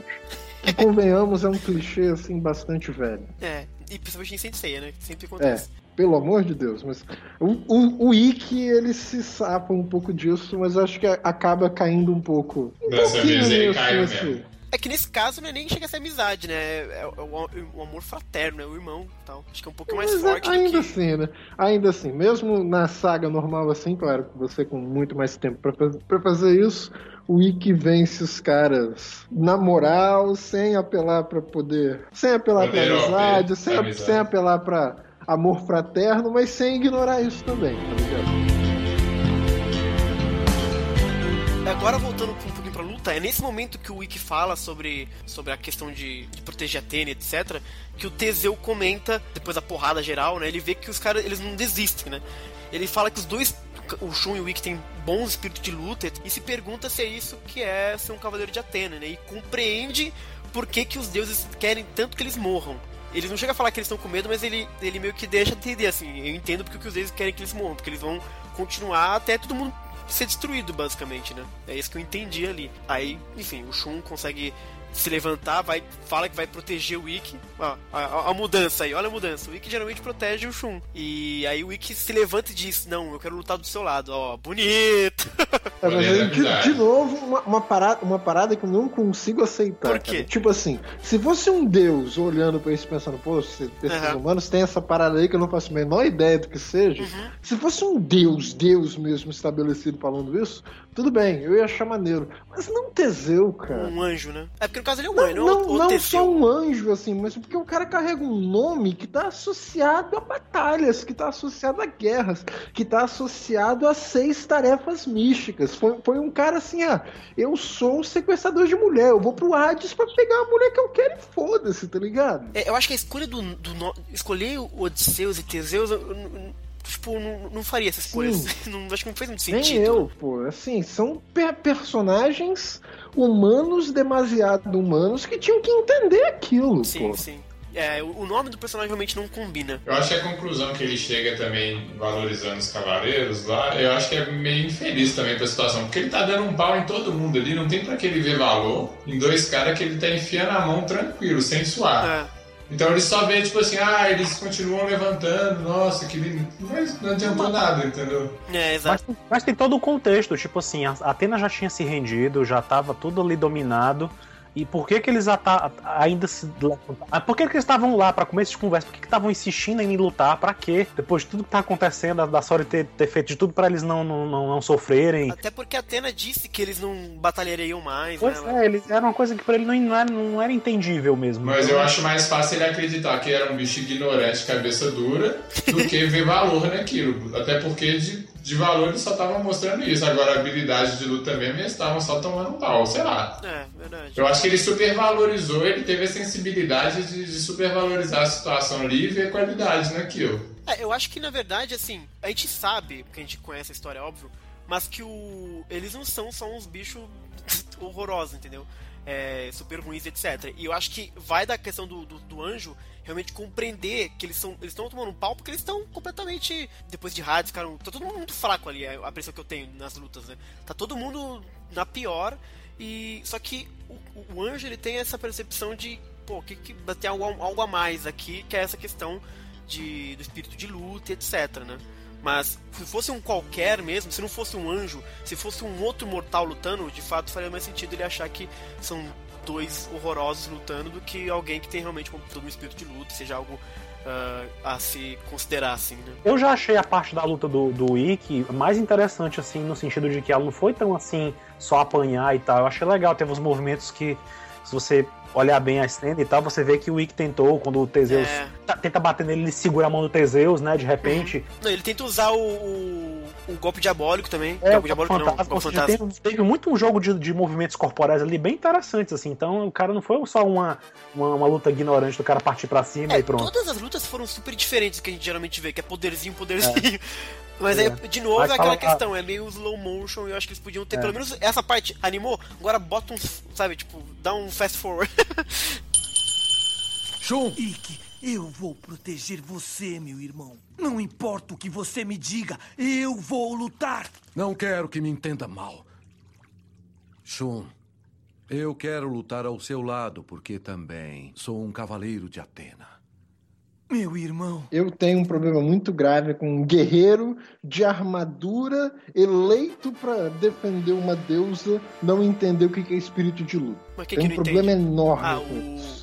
O É, o anjo, né, Teseu, caso. é. Sim, sim. Mesmo que não seja um Teseu, mesmo que seja um, um maluco genérico aleatório, se ele é um guerreiro, se ele luta, ele tem que entender o que, que É. que, que é espírito de luta. Talvez pô. ele, ele não compreenda aquele espírito de luta, né? É, que não fica muito. É porque realmente fica parecendo que o espírito de luta é uma- algo muito particular dos É, eu acho que é né? porque ele- eles lutam como eles entendem os anjos, entendem como se fossem soldados, né? O espírito de luta que de repente eles venham a entender, que eles tenham percepção, é tipo, ah, os deuses são maiores do que eu, mandaram eu fazer aquilo, eu vou lá e faço até o fim, aconteça o que acontecer. E ele não entende por que que os cavaleiros estão fazendo aquilo, se a deusa deles não tá mais lá, eles não têm mais por que fazer tudo aquilo. Mas completando o que o Brunão falou, era justamente o que eu ia falar. Eu acho bizarro porque outros representantes de outros deuses têm essa percepção. Né? Seja os espécies de Hades ou os do Abel. O Atlas, por exemplo, ele, ele vê o Seiya levantando, levantando, levantando, ele continua achando ridículo o Seiya e continua espancando ele, falando, você é um verme.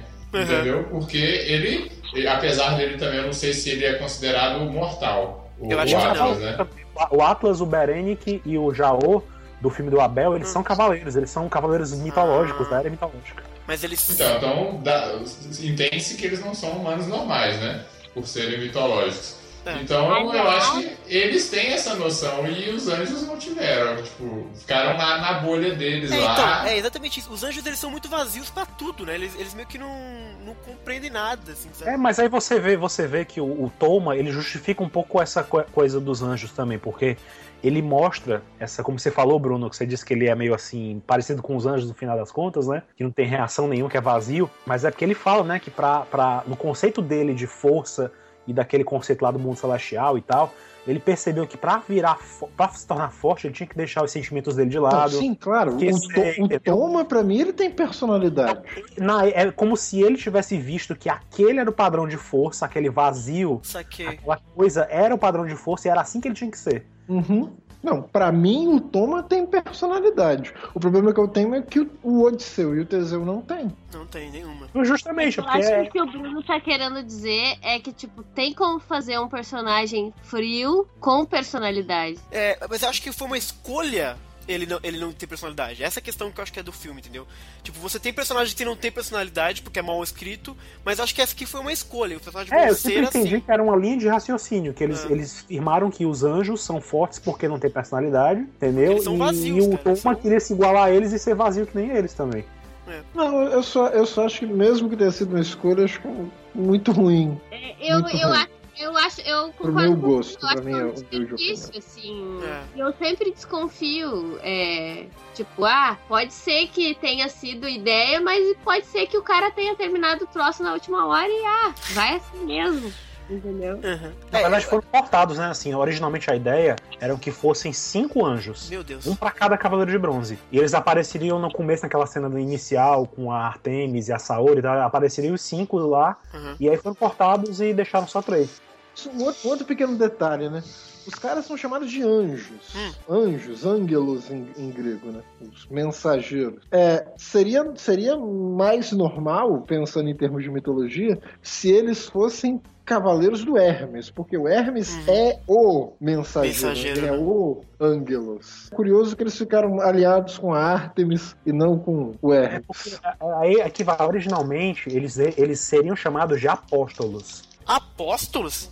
É, eles iam. É, Meu seria sinistro se fosse apóstolo. Aí, aí vocês, vocês iam ver o professor de filosofia aqui que, revoltado mesmo. Depois eles mudaram essa ideia e assim, o, o que importa é que originalmente eles são chamados, eles são guerreiros celestiais. Eles são É, chamados de anjos, assim como os cavaleiros Na são verdade, seis, na né? verdade, eu lem- lembrei disso agora. Na, Eles na, são- na legenda que eu li, eles eram chamados de guerreiros do céu. Aí faz Pois é. muito sentido. Pois é, eles são guerreiros E a celestiais. É, e a Artemis é associada a isso e faria muito sentido. Ah, Mas são colocados como guerreiros que servem ao Olimpo genericamente. Hum, Eles não são só servos da Artemis. Tanto é que no Next Dimension você vê que as servas da Artemis são as satélites, né?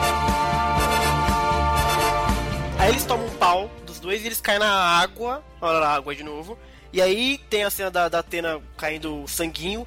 Só que o sangue cai da Atena, só que também cai, tipo, da estátua dos Cavaleiros de É. Ouro. E aí o Uhum. comenta que a água tá quente e tal, que ele tá sentindo o coração de Atena neles. E aí que eles levantam. E aí, e eu achei bem interessante porque é meio estratégico que eles fazem. Tipo, o Shun ataca duas vezes pra distrair. E aí o Wick vem por trás e solta um Ave Fênix É. tão inacreditável, velho. A animação é muito foda, velho. Perfeito, né? E aí ele destrói, Essa, destrói. essa cena eu acho muito legal, por exemplo. É muito legal. É, tipo, dá pra notar essa coisa da conexão, da Uhum. água e tal, mas eu acho que nessa cena ela fica mais explícita, Sim. assim. É, sim.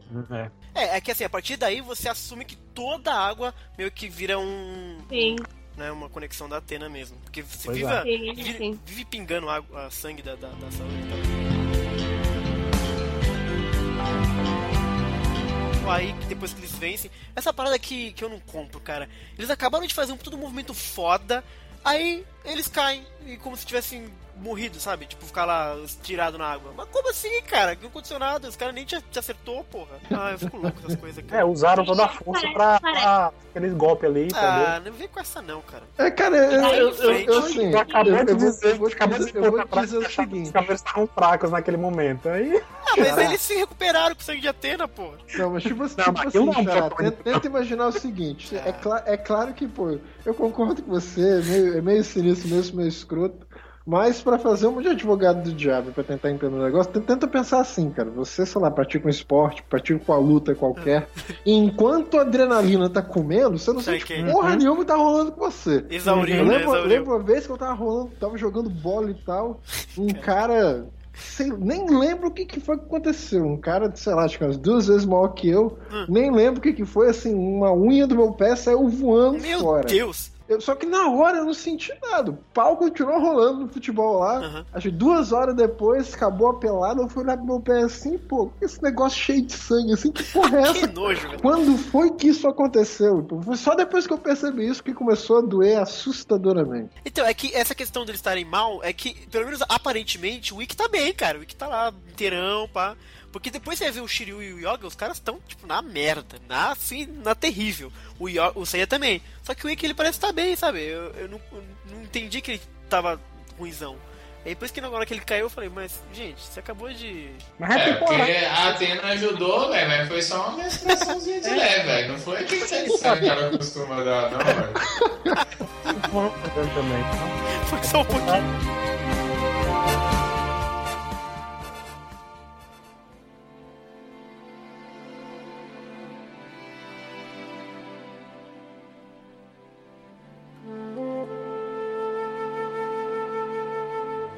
Aí chegou numa das cenas que eu mais gosto do filme, que é o Seiya chegando e ele vê que tudo congela e tal, o Yoga já completamente vencido já. Cara, eu, eu gostei tanto disso, porque é aquela coisa de não precisar mostrar tudo, entendeu?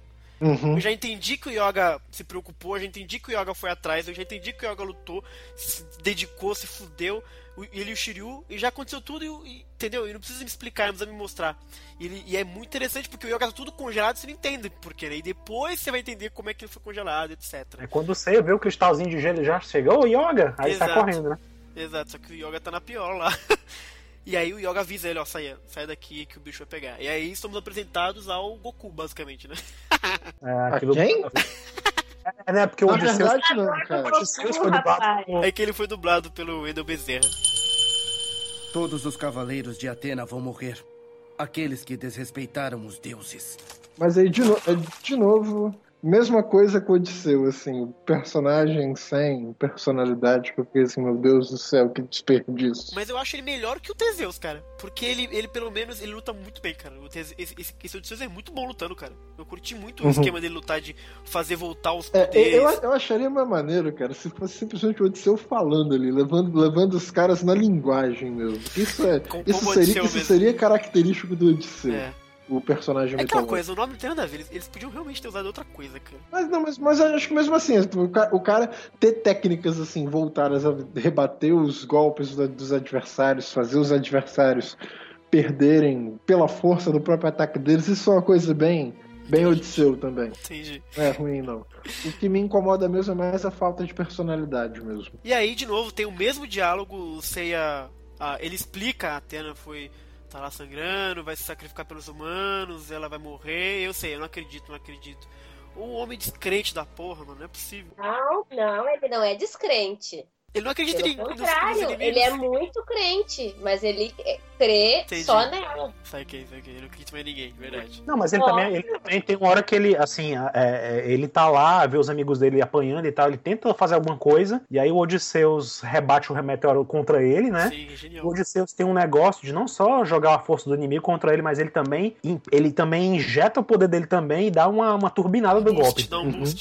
Pois é, É, então ele porque, fez isso. porque convenhamos, né? Se ele rebatesse só aquela, aquela michuruca de Pegasus lá que, o, É verdade. que era o que o Seiya conseguia carregar, assim, Uhum. Pois é, Não, aí o yoga, o yoga se mete, ele quando vê o Seiya com o discurso dele e tudo mais, o Yoga se mete e congela o meteoro de o cometa, que volta como um Ah, cometa. é verdade, isso é né? muito legal, cara. E aí isso se despedaça na frente do Seiya, e aí mostra que o Yoga levantou e ele diz: Olha, eu me lembrei do que é e tal, cavaleiro e etc. E aí começa, e aí ele diz: Seiya, vá, seguir em frente que a gente vai enfrentar. O Shiryu também se levanta, Não, né? na verdade, ele nem fala pro, pro, pro Seiya seguir em frente. Isso que eu achei muito interessante, porque eles se levantam os dois e o Seiya entende. Ele Tá ok. é, então ele ele, vai, é, crente- é. é acredita nos amigos dele também, né? Então ele, Porque ele vai e É, deixa. é- é um clichê que geralmente ele sempre fala, Seiya, vai em frente que a gente continua. E aqui ele não precisou falar, porque a gente vai entender que ele vai fazer isso. Tipo, foi uma e escolha ele muito faz, bacana. ele faz a contragosto, porque tipo, ele É. dá um grito ah, que droga, eu queria estar aqui lutar, Exato. mas eu vou deixar. Então ele vai embora. Mas eu achei uma, E, uma tipo, escolha bacana do diretor, tipo, não colocar a palavra na boca do Yoga, sabe? Que, a gente, Ah. que eles se entendem assim, cara. É assim que é. Eu achei muito bacana isso, cara. O Seiya nos lembrou o que nós quase esquecemos: que os cavaleiros de Atena sempre seguiram em frente, lutando e vencendo inimigos poderosos. E aí o Yoga e o Shiryu juntam com o dragão e é muito foda o Teseu, tipo, ah, manipulando os dois poderes e juntando a água com o gelo e congelando todo mundo, cara. É muito genial isso. Tá de parabéns. É, o, o diretor chegou a desenhar a cena, fazer né, o storyboard da cena da luta completa deles, assim como foi a do Ikki com o Shun derrotando o, o anjo, né? Só que não teve tempo de fazer no filme. Ele fez o esboço, mas não teve como animar, então ele não mostrou a cena. Mas é interessante porque essa coisa, de novo, a gente entende que eles soltaram e que eles venceram e. É, que eles a venceram, não, pois é, não precisa mostrar tudo pra gente que a gente vai entender. Eu achei. Só mostrou o efeito bomba relógio depois, né? Que Bomba chega assim, aí Clássico efeito pode. bomba relógio, cara. É. E um anjo vencido pelos mortais.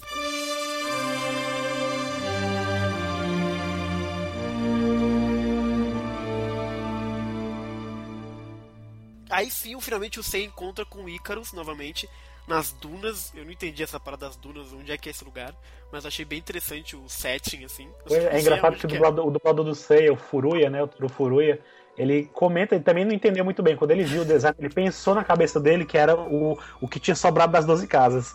É, só se for, que virou areia. É, só que o diretor disse que não tinha nada a ver, ele só achou que remetia à lua e fez o deserto e tal.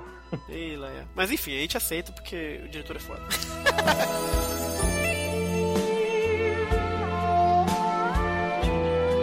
e aí você é, de novo, você é mancando, na, todo zoado, não consegue caminhar direito.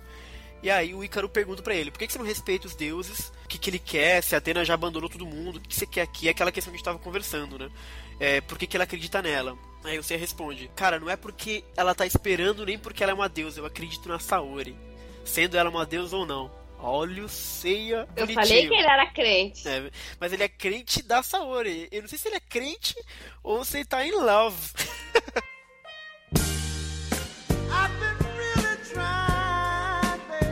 Icarus diz que é por isso que ele protege e se volta sempre contra os deuses, porque ele gosta da Saori, e o Seiya concorda e diz que se precisar ele vai se voltar sempre contra os deuses, se precisar lutar pela Saori. Ó o cara, mano. Mas aí ele toma um, panho- um pau generalizado do Ícaro, que bate muito dele, mas muito. E aí, prestes a matar o Seiya, aparece a Marin. Essa cena eu fiquei meio mixed feelings com ela, cara. Porque tá rolando uma crise, sabe? Tá tipo, tá acontecendo uma parada, uma luta bizarra, a Atena tá morrendo, e aí a Marinha aparece do nada, tá com o sinozinho e tá procurando ele, sabe? Tipo, no meio de uma parada completamente. É porque a gente não mencionou, esqueceu de mencionar, mas na cena que a Marinha aparece a primeira vez e encontra o Seiya, Hum. ela encontra, enquanto ela tá falando pro Seiya as coisas, ela vê que na escada de pedra lá que leva pra, pra casa, né? Ela encontra o sino. Ou seja, o, o, o, o, o sino que era do irmão dela, que é igualzinho ao dela, ela encontra lá. Então ela percebe que o irmão dela esteve ali. Uhum. Entendeu? E que era um dos caras fortes que tava ali naquele momento. Então ela já sabe que é ele. Então ela meio que persegue ele Uhum. até encontrar ele lá naquela hora. Então ela joga o sino nele já, já pra balançar ele, né? Pra, Uhum. pra lá pro lado humano dele já. E eu, e eu, não, e eu, não vejo, pro- e eu não vejo problema nisso, não, vê, Xará. Honestamente falando, o Wiki faz a mesma coisa. O Wiki? Sim. Como assim? Você acha que o Wiki apela pra essa coisa, ah, tem que defender a Atena e tal? Não, o Wiki tá mais, mais preocupado com o irmão dele que tudo. Justo, justo. Não, mas. É que foi, é que é, foi esquisito. Tipo, no meio da luta, oi irmão, oi meu sino e tal. Ah, eu não sei, pra mim Não, ficou meio. sei não, se- eu acho. Eu, Eu, eu acho concordo legal. com o Brunão de- dessa vez, porque ali mostra que a Marin, ela importa mais. Ela não é igual você, que só quer saber da Atena e Saori pra cá e Saori pra lá. Ela tem, ela é humana, ela quer saber do irmão dela, que ela tá procurando há anos, entendeu? É, Aquilo foi mais importante pra ela do que a Saori sangrando, velho. Nem todo Não, mundo é leal a. Saori assim, a último nível extremo igual você. Só você, né? Mas é claro que ela também, como cavaleira, deve estar preocupada com a deusa dela, né? Mas naquele momento ali, pô, por quê? Por que não?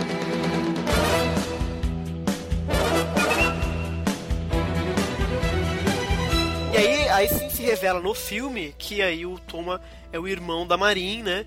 E aí que ele diz que ele já abandonou esses sentimentos porque isso torna ele fraco, etc. E, de novo, eu não gosto muito do Toma, cara. Eu não sei, eu não, não consegui simpatizar com ele. Essa questão dos outros anjos serem vazios, eu precisaria de um personagem um pouquinho melhor do que ele para poder balancear. Eu acho essa cena muito curiosa também, porque é nessa hora que ele, ele fica tão perturbado com a Marin Uhum. que ele, ele muda o tom dele. Ele já fica agressivo com ela. Ele digo, olha, É, ele, bate na humano. Marinha, dá um soco nela. Pois é, ele já fica assim, tipo, o que, que você tá fazendo aqui despertando o lado humano em mim? Então, é, já, já, já muda o tom dele, já de- desestabiliza ele mesmo. É que Né? essa historinha de abandonar sentimento porque torna fraco, já não teve muito em Cavaleiros isso? Já, é, ba- é, ba- é bastante batido, assim. Então, mas, sabe. mas pelo menos Hum. A gente sabe porque o Tom é assim. Os outros Mais ou dois caras a gente faz a menor ideia. É que os outros, eles são naturalmente daquela forma. Então. É, mas não, não, não, não rola essa Natália. Cara, olha pro mundo ao teu redor. Quem que Mas naturalmente eles é não daquele são. jeito? Mas, é que tá, Ninguém. eles, mas eles não são do mundo, Bruno. Essa é a questão. É, eles são É. eles, Eles são de não outro, são do de outro- mundo. outra dimensão, eles são Cara, caras eles não, são eles, não são, eles não são deuses. Eles Não, eles não são deuses, mas eles também não são ser deuses, humanos, da eles forma não como são eles foram humanos. derrotados. Eles não são mortais. É, eles Eles são. claramente humanos. Não são, cara, eles não são. Não, são Desculpa. Segundo o filme, não são. Desculpa, Desapega, assim, aí, desapega. aí- aí- aí a gente vai concordar que a gente discorda nisso. Eles são claros, os personagens são claramente humanos. Eles não são, cara. Não, porque eles têm uma forma humana não significa É, que eles são humanos. eles Eles, não têm são. um formato humano, porque enfim. Exato. É que nem os anjos É. do Lúcifer também, no filme do Lúcifer, eles também têm uma forma humanoide, mas eles não É. são humanos também. É, Eles são criaturas, entendeu? Sendo humanos ou não sendo, a questão é que esse papo de largar sentimentos por isso ou aquilo não compactua nem com a ideia dos deuses. Porque, tipo assim, não existem deuses sem sentimento. Sim, é até o contrário. É até Eles o têm os contrário. Né? E, É, mas só e o, o Saint Seiya mesmo já provou que não ter sentimentos, na verdade, é uma fraqueza. E ter Exato. sentimentos é que faz seu cosmo queimar infinitamente. Só que eles É, não mundo batendo nessa, nessa é, ideia. Porque os deuses eles não têm esses gatilhos dos humanos, né? É Assim, eles não precisam de emoções fortes pra despertar nada neles assim, de poder e tudo mais, eles já são poderosos. Então assim, pra eles os sentimentos, eles não interpretam ou pelo menos não param pra pensar muito nisso, como os humanos de repente filosofam e pensam e etc. Então, pra eles é uma coisa assim, sem importância o sentimento pra eles nesse sentido do pelo menos Sensei é colocado assim. né? Tem certeza? Porque se tu for Em parar pra pensar, é, em eu- Poseidon, tu não pode dizer que Poseidon não tem feelings. Não tem Não feelings, é ótimo. Não, o cara, o cara fez uma guerra porque ele foi pra friend zone. Sim, sim.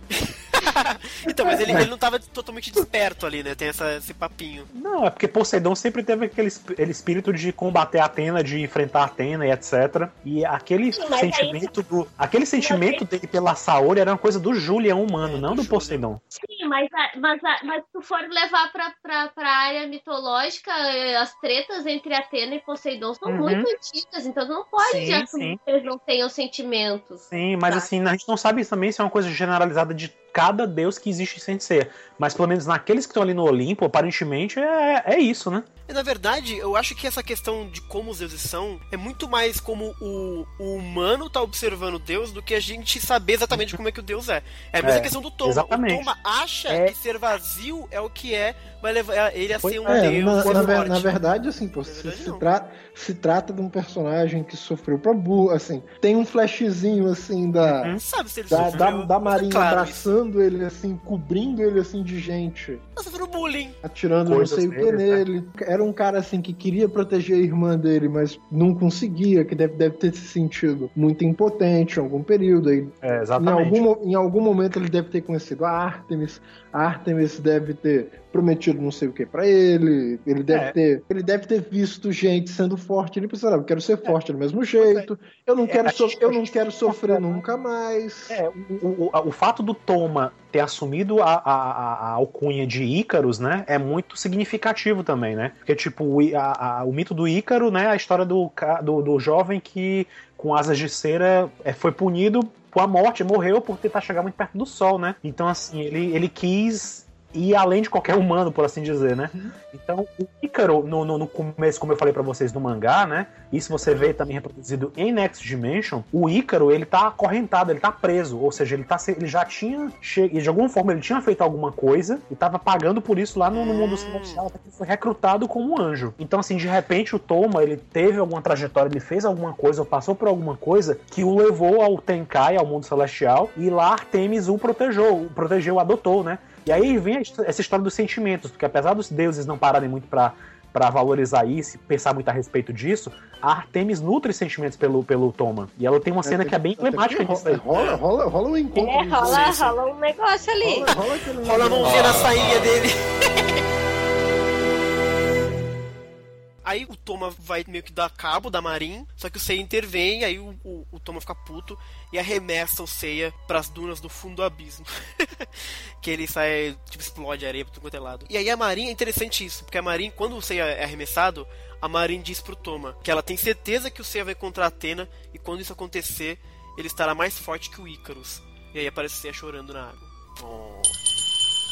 Tenho certeza que Seiya vai encontrar Atena. E quando isso acontecer, ele será mais forte que você. E, aí a gente corta pra cena que vocês estão falando, que é o Ícaro lá pensando sozinho no Templo Celestial, sei lá, aquele cone esquisito, que aparece a Artemis pra ter um lero com ele, pra pegar na sainha dele. Pra ter... Pegou na perna também, foi só na Exato.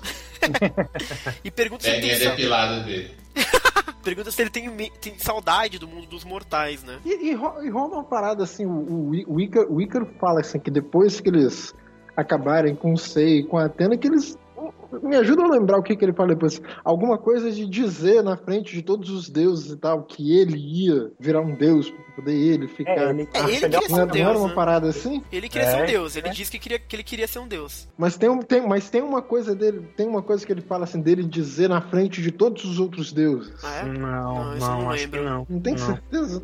Eu não lembro, É, eu, confesso que eu não eu lembro. assisti recente, assisti, assisti agora há pouco, eu não lembro Também assisti não. agora há pouco. Eu notei até várias falas, mas eu não lembro. Eu acho que ele fala só assim, depois que eu derrotar o Seiya, que, que, deu- que derrotou os deuses, eu vou ser considerado um deus. Acho que ele pensa mais assim, ele vai se auto-intitular deus espera que os outros aceitem de boa vontade, o que não vai É aquele, acontecer. lá. raciocínio do, é aquele raciocínio do Subaru no Sensei Ah, Omega. nem me fala do Entendeu? Subaru. é aquela velho. coisa de, ah, vou, vou derrotar o cara mais forte É. e vou chegar a ser Deus também. Exato. Que é o problema que eu tenho com o Subaru e com a porra do Toma. Esse negócio de querer ser Deus que pra mim não cola muito bem. Eu acho que cola, velho. O- A, a ambição do cara é tão. já subiu tão a cabeça dele que ele acha, ele crê que ele vai conseguir ser Deus. Por mais impossível que isso seja. Isso é bem humano, diferente dos outros anjos. Enfim, ele tá confuso, né? O Ícaro tá meio confuso com essa coisa que a irmã apareceu e tal. A Artemis pergunta se ele tem saudade, porque ela já sabe de tudo, né? Imagino. E aí ele pergunta pra Artemis por que, que os anjos que já tinham perdido, por que, que eles perderam pra quem é mais fraco. E se pergunta se os cavaleiros têm algo que eles não têm, né? É interessante isso. Aí é, é a questão do sentimento e falta de sentimento, que a gente tava tanto É. discutindo, né? E aí a Artemis diz que ele é o único mortal que ela escolheu, né? Que já conecta com aquilo que o, Bruno, que o- Alan falou, né? Só que aí a Artemis dá a Final Mission pra ele. Ela diz que tudo vai se acabar, vai tudo ficar bem quando ele matar o Seiya. E ele tem que matar o Seiya na frente da Atena. Não sei se é isso que você pegou, Bruno, mas É. na verdade é a Artemis que diz É, isso aí, é, exatamente. matar a é. Atena na frente, matar o Seiya na frente da Atena.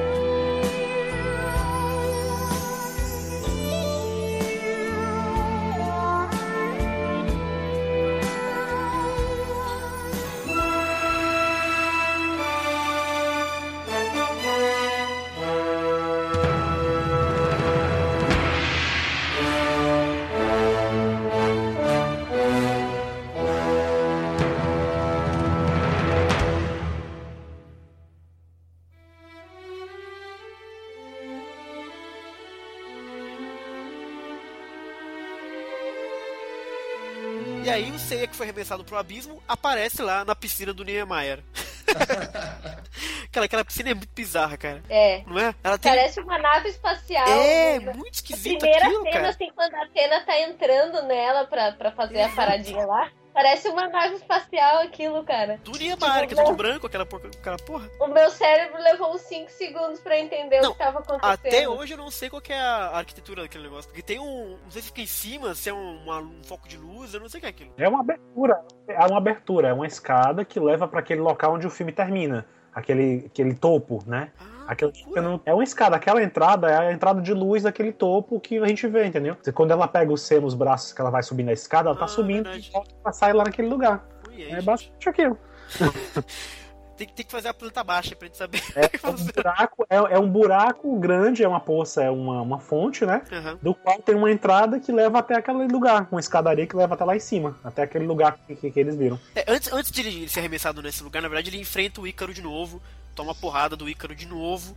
E aí, na verdade, é o Ícaro que joga ele pra piscina porque ele quer que a Atena veja ele matando e tal. Mas você vê, que o Ícaro nessa parte, ele tá, ele tá confuso e tal. E ele comenta que ele precisa vencer. É engraçado essa cena porque ele fala assim: Eu preciso vencer, preciso ganhar o cara que matou todos os deuses e tal. Enquanto ele tá falando que o Sei é o fodão que matou os deuses, você tá rolando assim, todo merda.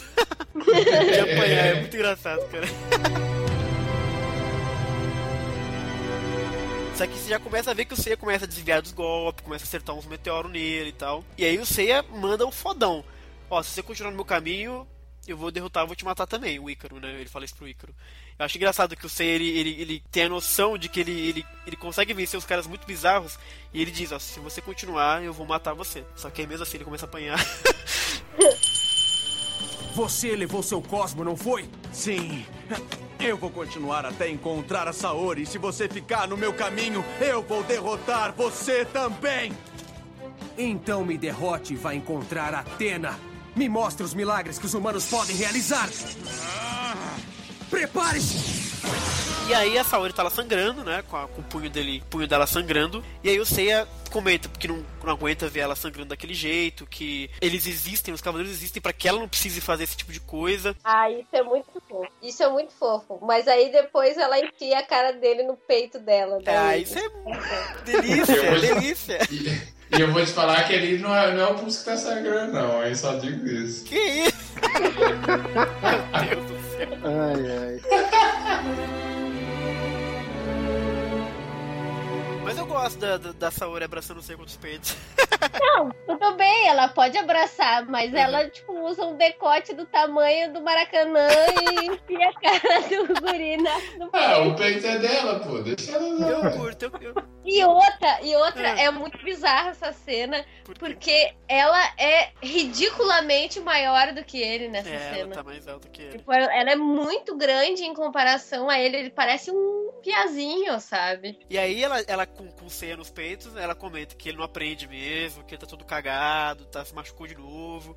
Só Sim. que aí a cena corta pro Seiya e ele tá com, com a cara todo menininho feliz, assim, sabe? Acabou Sim, de... ele acabou de ver o peito da Saori. Tá todo felizinho lá, cara. O cara esperou por aquilo não sei quantos anos, velho. Agora, sério, mesmo, ela- ele ficou. ele- É bonito ele estar feliz porque ele reencontrou a Saori e tal. É, É, exatamente. Aham. E aí ela diz que não é mais a deusa da terra, que ele deveria ter ficado livre, ter vivido como um moleque normal, que ter a vida que pertence a ele. E aí, só que ele diz que, cara, a vida dele pertence a ela e que mesmo que ele tenha que lutar com tudo a tudo e contra todos, contra os deuses, ele vai continuar lutando. A Saori agradece e diz que vai matar ele. E aí a Artemis foi inocente, né? Então, eu fiquei pensando sobre isso, cara. É, do por... Porque assim, é tão óbvio, sabe? É tão absurdamente óbvio. Tem que lembrar de novo a deusa que é a Artemis é muito associada à pureza e à inocência. E claro, assim, pô, ela, ela, ela própria diz em, um- em algum momento, talvez, cena mais pra frente, por exemplo, você, não sabe como é difícil ser sua Uhum. irmã. Uhum. Eu, vou, eu vou eu vou precisar te matar. Então, tipo assim, É. a, a mulher tá lá, a, a deusa, a deusa lá claramente em Ela- conflito. É, ela tem aquela coisa do Abel também, aquela coisa de o Deus irmão com a irmã e tal. E, e ela queria muito que a Atena se regenerasse, né, Se por assim dizer. Então, Então, ela eu comprei acreditava que- melhor esse subterfúgio, essa coisa do vou enganar aqui, vou fazer outra coisa, do que aquela questão da China, por exemplo. Porque aqui é justamente o que o Bruno falou. Eu pensei o seguinte, cara. É interessante a Artemis não entender porque ela acha que a Atena realmente virou uma deusa ali. Ela vai realmente vai matar, vai se portar como uma deusa. Porque aqui é o que um deus faria ali, na concepção deles. Né? Vai matar o mortal ali e vai se livrar disso e vai ficar do nosso lado. Sem compreender que na verdade a Saori é um humano e ela tá ali enganando ela, né? Porque é algo impuro, então não é algo que tá na programação, vamos dizer assim, da Artemis. E aí é o, é o que acontece. E o Seiya, de novo, não entende o que tá acontecendo, como você vai matar. Não, Ele aceita, né? Tipo assim. Ele Saori- aceita, mas ele acha que ele vai morrer mesmo. A Saori basicamente diz, ó, você tá, você tá entregando a sua vida a mim? Pois então, pronto, eu sou a pessoa mais indicada pra tirar a sua vida finalmente. Não, e ele tá feliz, ele tá E ele Ele tá pleno. super resignado, assim, super faz o que você quiser comigo. Tudo É, é a paz, é a Já, paz que me, já, já meti a cara no seu agora pra matar. Era o último desejo.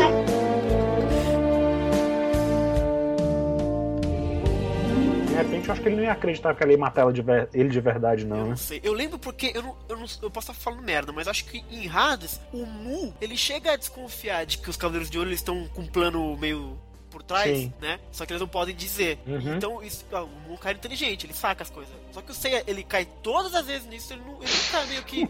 Sabe? Mas eu acho que ela, eu acho que ela já. Acho que ele, ele tinha já em mente. é, talvez ele suspeitava, Sei, assim, não, pra ela mim tá falando isso, ela deve ter alguma coisa em mente. Então. Não, pra mim ficou que ele tava de tonto mesmo. Você não está brincando. Vai fazer isso. Você vai me matar. Isso. Vou te matar. Eu entendo.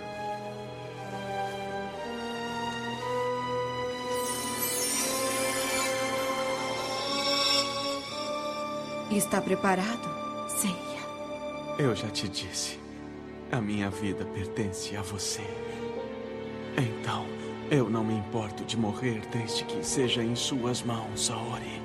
E aí, essa cena é bem legal, porque ele- ela pega o báculo, né? Da a Artemis dá o báculo pra ela, e ela realmente enfia um, um tantinho no peito do, do, do Seiya. Acho tão legal essa cena, cara, porque sai um pouco de sangue e tal. É, é verdade. Mas então, assim, ó, nessa cena o que acontece é que, até o, explicam lá na cena, é que ela teria atacado não o Seiya, mas a maldição do Hades que tava lá. Aí, graças Uhum. àquilo, o Seiya poderia usar o cosmo dele de novo, etc. A minha pergunta então é a seguinte: se a Atena podia ter feito isso desde o começo, por que ela não fez antes? Porque É, você, é. tava, você, tava, você não estava em estado vegetativo, praticamente morto. Então acho que ela. Acho que talvez ela não soubesse que aquilo tinha sido uma maldição. Ou talvez ela achasse que se ela fizesse aquilo com você, aí que ele morria mesmo. Na condição que ele tava de inerte e tal, de repente aquilo mataria ele de vez. É, não, não mas sei. eu acho que o Brunão Honestamente, pegou não ponto sei. aí que eu não tinha pensado. É, eu sempre pensei assim, que ela não fez isso antes, porque ela pensou, não, se eu fizer isso, ele vai morrer de vez agora. Ele tá- Ele não tá em condições de eu fazer essa, essa cirurgia aqui nele. Essa cirurgia. cirurgia é foda. É, acho que precisaria explicar um pouquinho melhor. Precisa- precisaria dar um pouquinho mais pra eu poder comprar. Na- eu nem pensei É. nisso, Bruno, na verdade, mas agora que você falou, você estragou. Não estragou porque eu acho muito bonita, mas agora eu realmente tô pensando, era porque ter feito isso antes. Ah, não. Pra, pra mim, a cena bonita, bonita mesmo no filme ainda tá chegando. Então vamos chegar lá. E aí o Seiya tá feliz, e aí é, é- é muito legal essa cena, porque ela coloca um tantinho, e eu, eu gosto de fazer a comparação dessa cena com a cena horrorosa do Hades atravessando, atravessando a espada no Seiya, assim, depois, né? Não aquela que passou no antes de começar o filme, que aquela é muito bem feita, inclusive. Mas no Hades, você não percebe que a espada existe, parece que é algo muito mal feito. E aqui, mesmo que atravesse, se percebe que existe uma consequência, sabe? Sai um pouquinho de sangue, o Seiya fica meio, meio chocado, ele cambaleia um pouco pra trás e cai, e parece que realmente ele morre, né? Porque a Saori pega ele no colo e depois começa a subir. E ao, ao mesmo tempo, uma coisa, que, uma coisa que dá pra perceber claramente é que é uma cena muito limpa, né? Sim, é.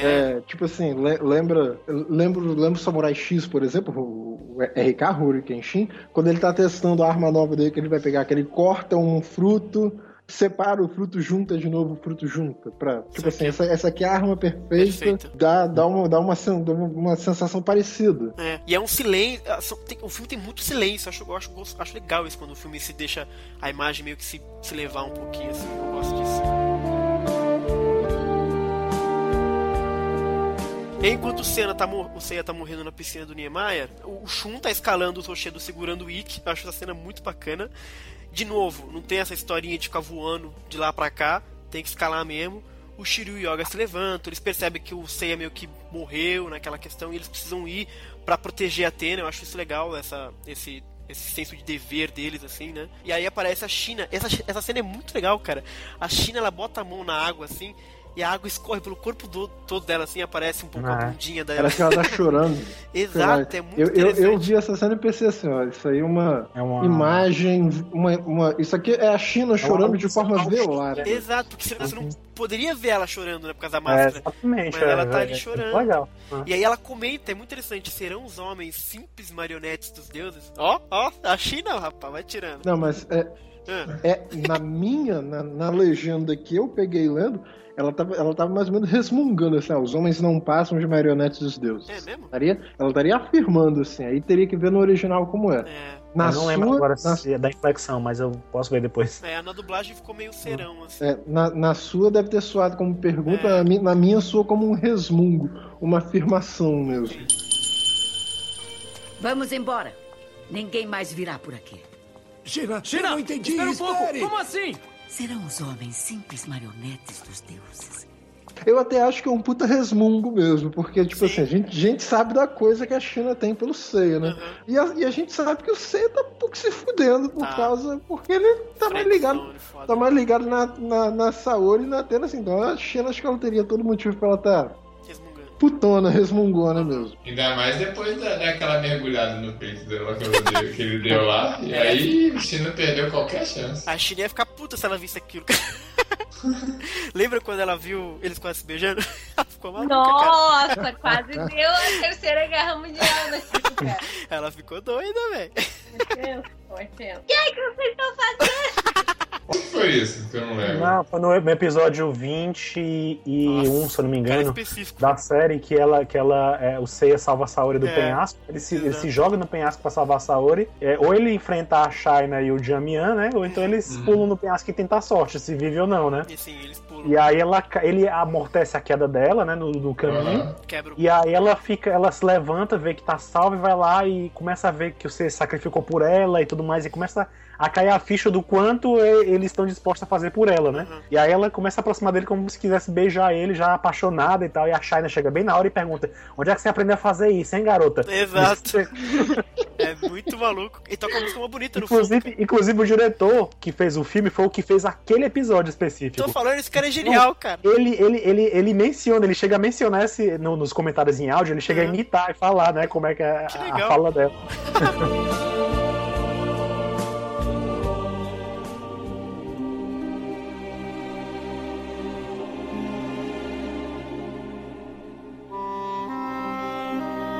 Aí chegamos à parte que a Saori tá carregando o Seiya e sobem lá pro platô, sei lá como a gente vai chamar isso, do, do templo deles. E aí ela vai comentando que a humanidade cometeu muitos erros e realmente deu, talvez devesse ser eliminada mesmo, né? E ela diz assim: viver e amar na angústia, na dor, na tristeza. Só que às vezes disso nasce algo maior que os seres perfeitos, ela comenta, assim, né? E é nisso que eu acredito, que a Saori acredita. Que ela quer acreditar na grandeza da humanidade, nem que seja por um instante. E bonitinho, achei um, um discurso sotinho com Saori. Até porque a gente é humano, se a gente não estiver do lado da Saori, a gente tá fudido.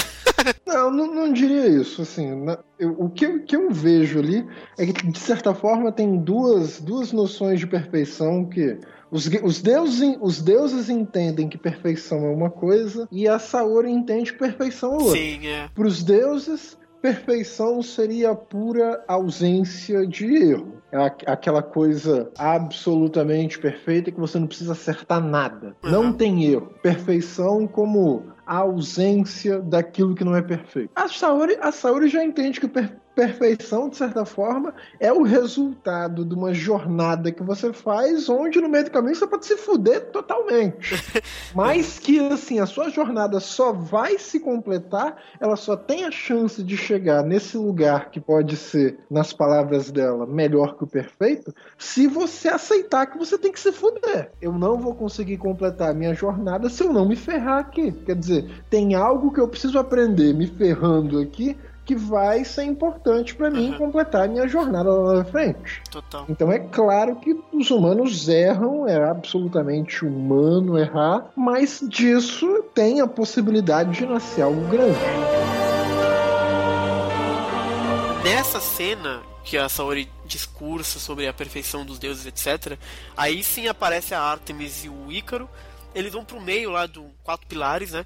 E essa cena, essa, essa pra mim é a cena mais bacana assim do filme, cara, que a Saori tá chorando, né? O Seiya tá aparentemente morto, e ela tá chorando em cima dele assim, e ela pede desculpas pro Seiya e tal, que de novo colocou ele pra lutar, pede perdão porque ele sempre precisa colocar lá em perigo por, pra- por ela, etc. E aí você vê que a mão da Saori tá em cima dele assim, né? Ele meio supostamente morto.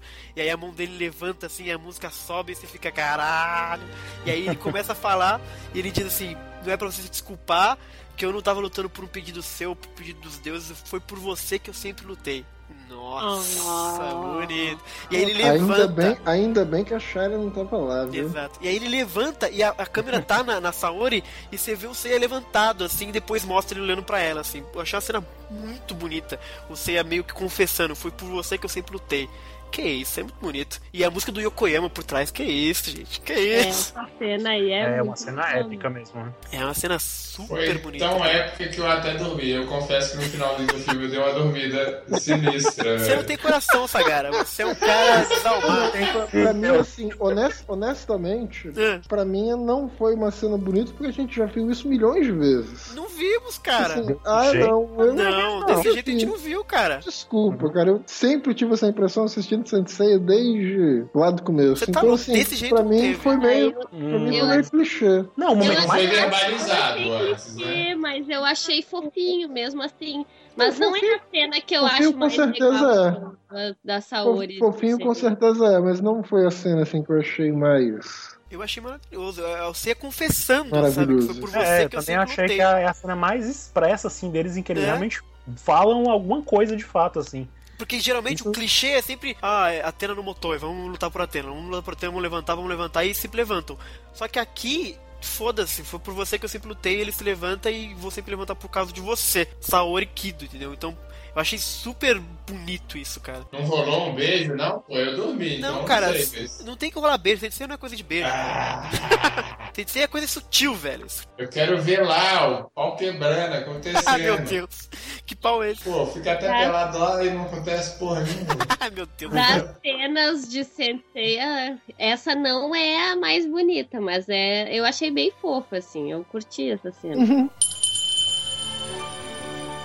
Saori, eu não estava lutando por um pedido seu.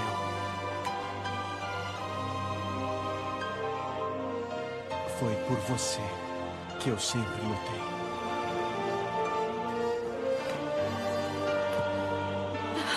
Seiya!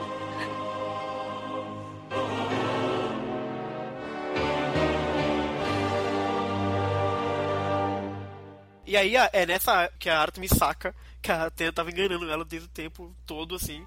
E aí ela fica meio chateada, sabe? Tipo, putz, é isso que você realmente decidiu, Atena? É isso que você vai querer?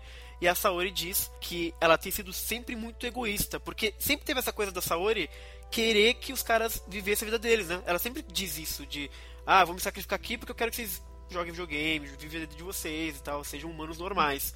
E ela percebe que é muito egoísta disso dela, porque É. ela nunca considerou que na verdade eles nunca lutavam porque era ordenado pelos deuses, eles lutavam porque eles realmente queriam, era o desejo deles. E isso é uma parada super bacana, assim, dela ter. É, é, é a partir desse filme tem uma virada da personalidade da Saori em relação Sim. aos cavaleiros dela, né? Aham. E até então, você vê que até em Ômega isso é trabalhado também, porque ela- a partir do ponto que ela agora começa a incentivar Sim. e se colocar como a guerreira e tal, É. do que e os cavaleiros têm que lutar porque é da natureza deles. Uhum.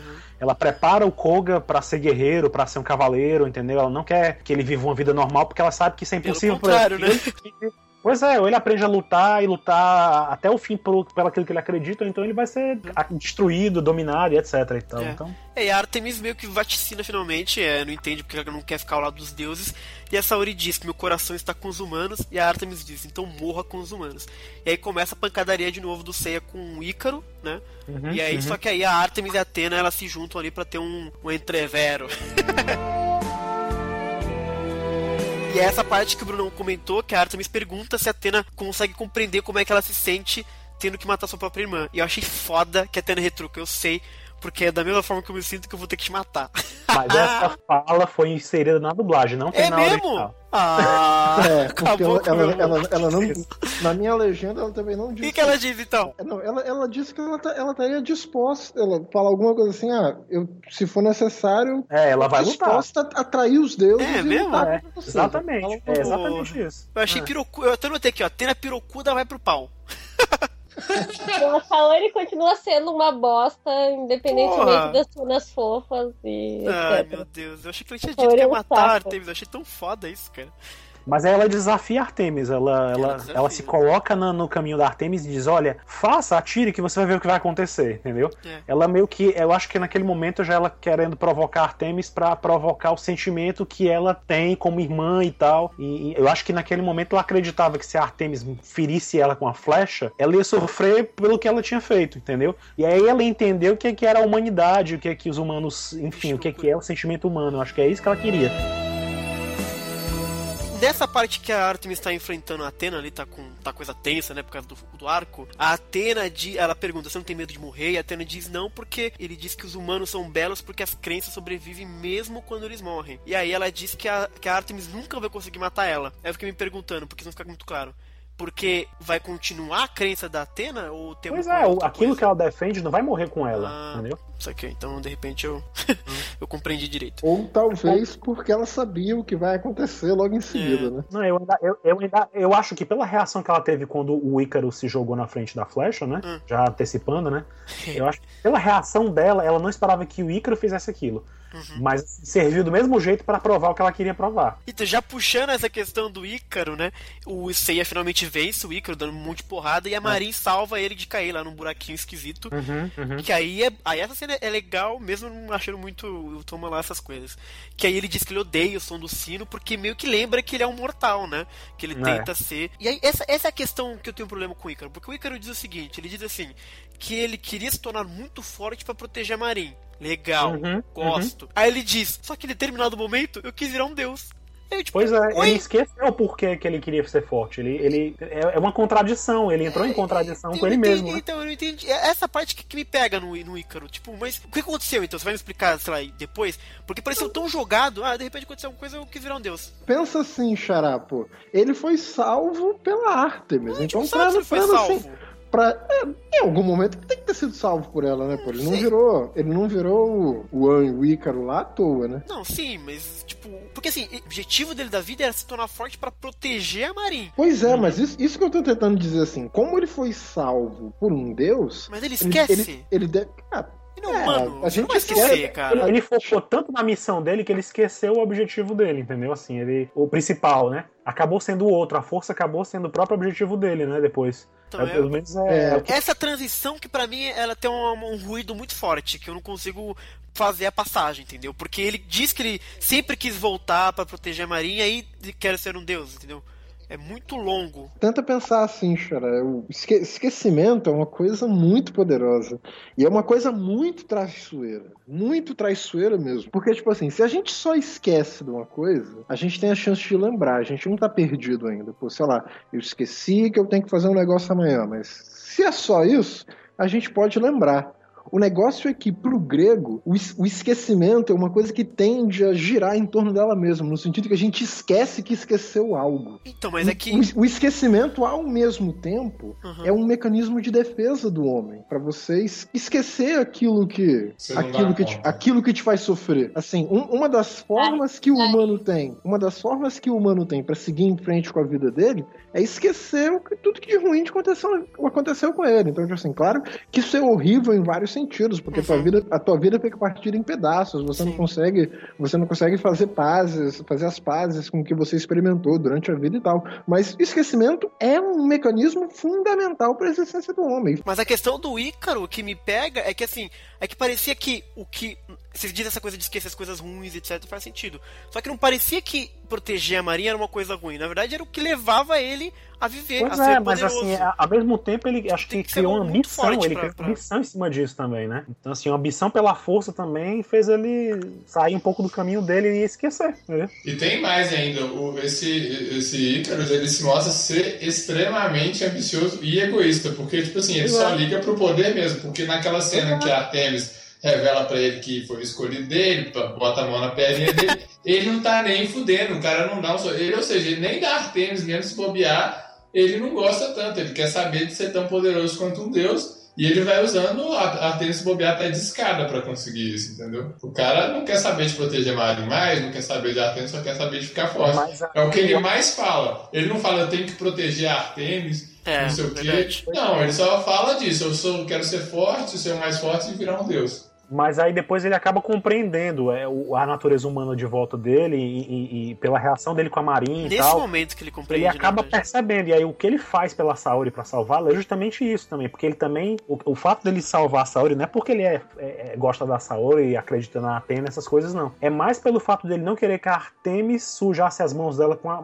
com o sangue da própria irmã. Ele não queria que a Artemis passasse É. por aqui. Essa, essa para mim, Alan, é a cena mais bonita do filme. Nossa. Sim, Sim, também. Eu não acho nem fudendo. É, Ela, ela, ela, tem, ela tem um simbolismo muito pesado pra mim, Xará. Ela, exatamente. ela É tem, ela tem um simbolismo, pra mim, muito mais marcante que o, o do Seiya dizendo que ele luta pela Saori. Porque isso, já, isso eu já desconfiava, eu já sabia desde o começo, assim. Cara, a, a Artemis é uma deusa tão, associa, tão associada à pureza, tão associada à inocência, que praticamente todo, quase todos os personagens masculinos da mitologia querem violá-la. Meu Deus. Tenta, tenta imaginar o que, que é isso, cara. Quer ver? Tem, tem ma- maluco, maluco tentou, maluco tentou violar ela, ele, ele transformou, o maluco em mulher. A, mu- a mulher, assim, era literalmente caçada, visada por todos. Quando o Thomas se atira na frente da Saori, não- como o Alan falou, não é pra, não é pra proteger a Saori, porque ela, ela tava, de certa forma, pra fazer algo que ia resultar. O resultado disso seria ela violando, de certa forma, ela mesma. Ele tá protegendo a pureza daquela deusa que é a, própria personificação da pureza. Eu lembro que na época que o filme passou, né, e que os fãs viram essa cena, eu lembro que eu discuti, acho que tive uma das maiores discussões da minha vida de fórum, de páginas e páginas, não sei se o Bruno lembra dessa época, eu discuti com o Sleep e com a, com a Link, né, que hoje são os meus grandes amigos hoje, né, assim, a gente discutiu durante dias e dias, eram páginas e páginas discutindo porque eles achavam que aquela cena, até hoje acham que aquela cena era um clichê, alguém se jogou na frente da Sim. Saori pra salvar ela, e eu tava dizendo que pra mim não era um clichê, porque tinha esse outro significado, entendeu? Não era simplesmente o, a mesma coisa do C se jogando na frente da Saori. Não, não é um, pra, pra mim, não é um clichê. O, é, o e eu- Toma, acho que o Toma, como um personagem que ama a Artemis, ele não podia permitir jamais que a Artemis fizesse aquilo. Mas é que Pois é. tá, não fica claro que ele ama a Artemis. Essa é a questão. Tipo, não constrói, tá ligado? Quando a Marin desperta, a, a- a- começa a despertar a humanidade de volta nele, ele começa a se dar conta dos sentimentos que ele tinha tentado esquecer. E nisso ele também percebe que ele tem sentimentos pela Artemis também, pela Artemis também. Então, mas isso fica tão lá no fundo. Porque ele chega a falar o seguinte, né? Que a Marin salvou ele e tal, etc. E ela diz. E essa cena da Marin eu acho super, super bonita, porque ela diz que ele deve ser uma pessoa tão só. E ela queria ter tanto ficado ao lado dele, assim, pra ele não ficar triste. Ela se sente culpada por não estar junto dele quando ele precisava de amor. E aí o Ícaro chega à conclusão de que é engraçado o momento Brian Adams dele, que um homem quando ama é nessa hora que ele ultrapassa os limites, né? É nessa hora que ele consegue superar. E ele diz que ele viu isso com Pegasus e com Atena. Really love a woman to understand her. E aí ele jamais poderia vencê-lo por- porque ele esqueceu o que é amar. Acho bonito, acho bacana isso. E aí depois disso, ele diz que nunca ven- conseguiria vencer porque ele não esqueceu o que que era amar. E a Artemis diz que os deuses não precisam de amor. E a Saori diz, ah, a diferença entre a gente é o amor humano. Outra Ah, história, nesse mesmo banquete, assim, esse banquete é um diálogo sobre o amor, né? Então você vê vários personagens falando sobre o amor. E um dos personagens dá um discurso que é o contrário desse da Artemis Ah. também. Aí, de novo, assim, eu fico pensando assim, por que, que eles estão fazendo os deuses dessa forma séptica, séptica limpinha, tá ligado? Os caras falam o seguinte, pô, os deuses eles são, eles são grandiosos naquilo que eles fazem, porque mais do que ninguém eles amam absolutamente aquilo que eles fazem. Tipo assim, Zeus é o fodão que organiza o mundo porque ele ama o mundo melhor que ninguém. Pois é, em Senseiya não, não tem amor nos deuses. É. não existe. Assim, a gente não viu também. A gente não viu É, também. Tomara, o que tomara viu que, tem, né? tomara Sim, a que em gente- Soul of Gold a gente tenha, a gente tenha deuses com mais personalidade. Eu acho difícil. Acho que Deus e Senseiya vão sempre ser essa coisa meio. Tudo pura. Deus mal comido. Tudo Deus meio pura, sabe? Essa coisa meio realmente cristalina, sem muito, muito sentimento pra lá ou pra cá. E aí a Artemis diz que ela não é mais uma deusa e dá-lhe flecha. E aí o Toma toma a frente e toma a flechada pela Saori. Até notei aqui, ó. É até legal o inimigo, né? Porque assim, essa coisa de tomar a frente é um puto de um clichê de Sensei, só que é legal que seja um antagonista, entre aspas, que aparece ali. Só que realmente eu não, não vejo essa construção tão grande assim pra. Talvez essa- esse conhecimento de mitologia que você tenha, Brunão, que de repente transforma a cena em, em muito mais. Ah, muito mais interessante. Mas se você for um fã de Cavaleiros, ela é só uma cena muito clichê, assim, sabe? Ah, não, cara, pra mim é a cena mais É, bonita não do acho, não. É, eu também eu penso como o Brunão aí, eu acho que tem um significado assim que você tem que mergulhar na proposta do filme, entender o que, que tá acontecendo ali na cena, Uhum. que não é só aquela imagem, não é só o cara se jogando na frente da, da outra. É, é, vai muito além aquilo ali. É, é que eu não sei se a, dubla... a dublagem pode ter estragado, porque a dublagem também é terrível. Ele fala o seguinte, cara. Ele fala ele não, ele não entende porque ele se jogou ali, ele não sabe. A Saori pergunta, mas o que você tá fazendo e tal. E ele, não, ele diz que não sabe e meu corpo simplesmente se moveu. Aí você fica, como assim ele simplesmente se moveu? Pois é, mas aí, mas aí depois, depois disso é? ele disse que ele não podia permitir que a É, Artemis ele diz exatamente. suja- sujasse as mãos dela com sangue. Sim. Pois é, mas é, eu não consegui encontrar isso, cara. Eu não consegui encontrar esse sentimento que vocês estão encontrando do Toma com a Artemis.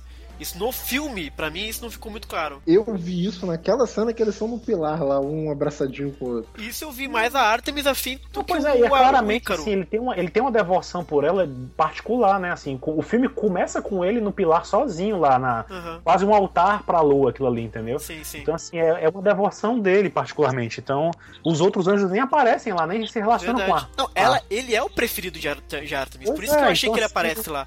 Acho que é muito é, mais a relação da Artemis com Ícaro do que com o Ícaro com a Artemis. Só que a é partir do momento que, que. É, a partir do momento que ele desperta pros sentimentos humanos de novo dele e, e lembra da Marinha, etc. Aí ele olha pra Artemis, pra Artemis e diz: É, eu não tinha minha irmã, mas de repente esse tempo todinho eu tinha essa, essa, esse sentimento, essa coisa com essa deusa, com essa personalidade, enfim. Tanto que a minha impressão que eu tive dessa cena do Toma ah, foi a seguinte, porque ele comenta, é isso que significa ser humano, pede pra não matar Atena, e a minha leitura foi que na verdade ele se jogou ali na frente, porque ele tinha redescoberto o amor que ele tinha pela Marin, ele não queria que a Artemis matasse a Atena, porque a Atena é quem vai manter a Terra com a- o amor, entendeu? A Atena é o amor e a Artemis é o não amor.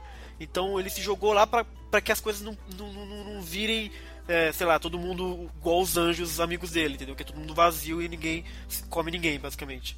Essa foi a minha leitura dessa cena, entendeu? Dele tentando proteger algo que ele acabou de se descobrir. Não exatamente o que vocês pensaram. Mas eu acho a cena legal, eu só não acho ela tão assim impactante. Toma!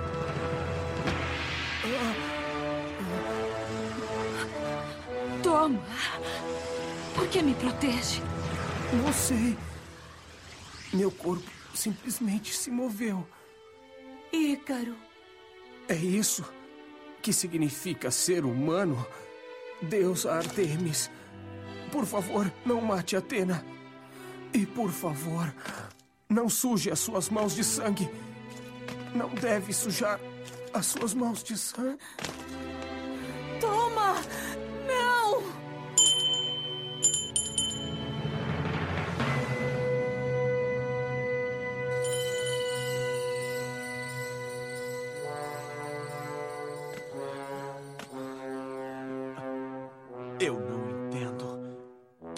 De mundo os deuses querem criar?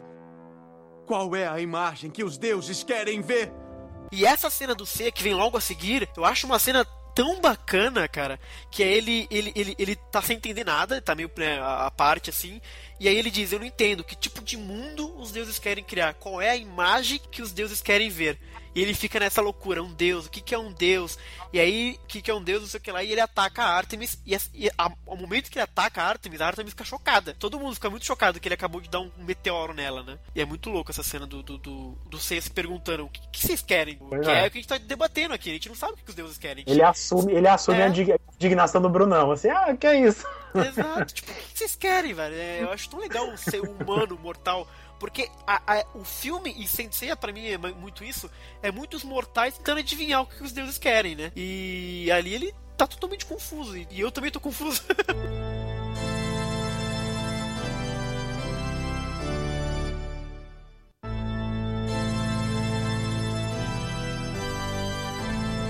E aí aparece o Apolo Pintudo. Desce ele, pá, não sei o que lá, o bicho pega, porque depois que ele ataca a Artemis, né?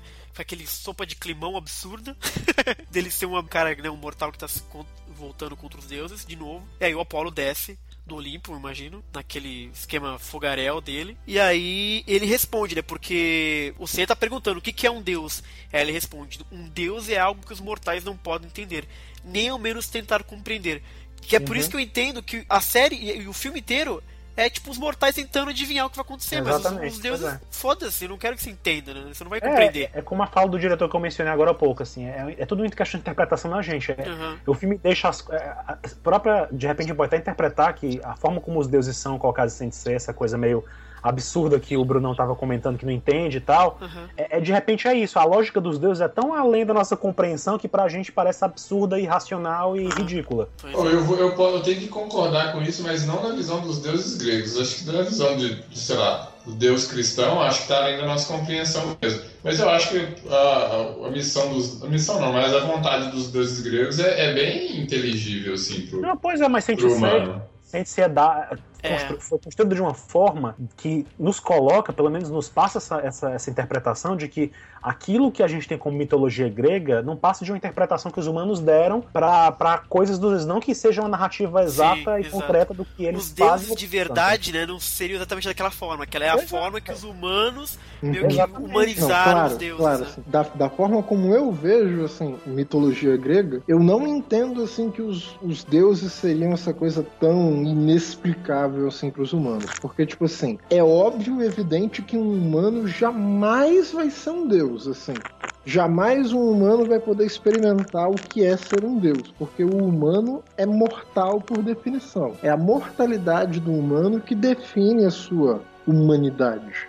Ele só pode ser humano porque ele é mortal antes disso. Uhum. Mas assim, ainda que um humano não saiba o que é ser um deus, o humano consegue ser vizinho deles, entendeu? Ele fica na, assim, na vizinhança dos deuses. Então é possível para um humano viver assim na vizinhança dos deuses, de um deus. Não por acaso, assim, os deuses têm entre os humanos vários preferidos. Os deuses né, na mitologia, assim, pô, eu gosto muito desse mortal aqui. Eu vou, vou, vou desobedecer todas as leis que eu tiver que, desobede- que, que eu tiver que desobedecer para que esse mortal fique na boa. pô. A, a Saori, a Atena, faz isso o tempo inteiro pelo Seiya. Na mitologia a gente vê isso o tempo inteiro com outros personagens. Pô, a, Artemis, a Artemis com o Toma, que ah, vamos matar todos os humanos aqui, mas esse aqui vai ficar comigo. Os deuses têm os seus preferidos. Eles, eles gostam de alguma coisa que eles veem nos mortais. E é isso, isso que eu gostaria de ver mais assim no Sensei. Os deuses com, com um pouco mais de personalidade, tá ligado? É, os deuses em Sensei eles vão ter mais personalidade quando tem essa questão do hospedeiro, né?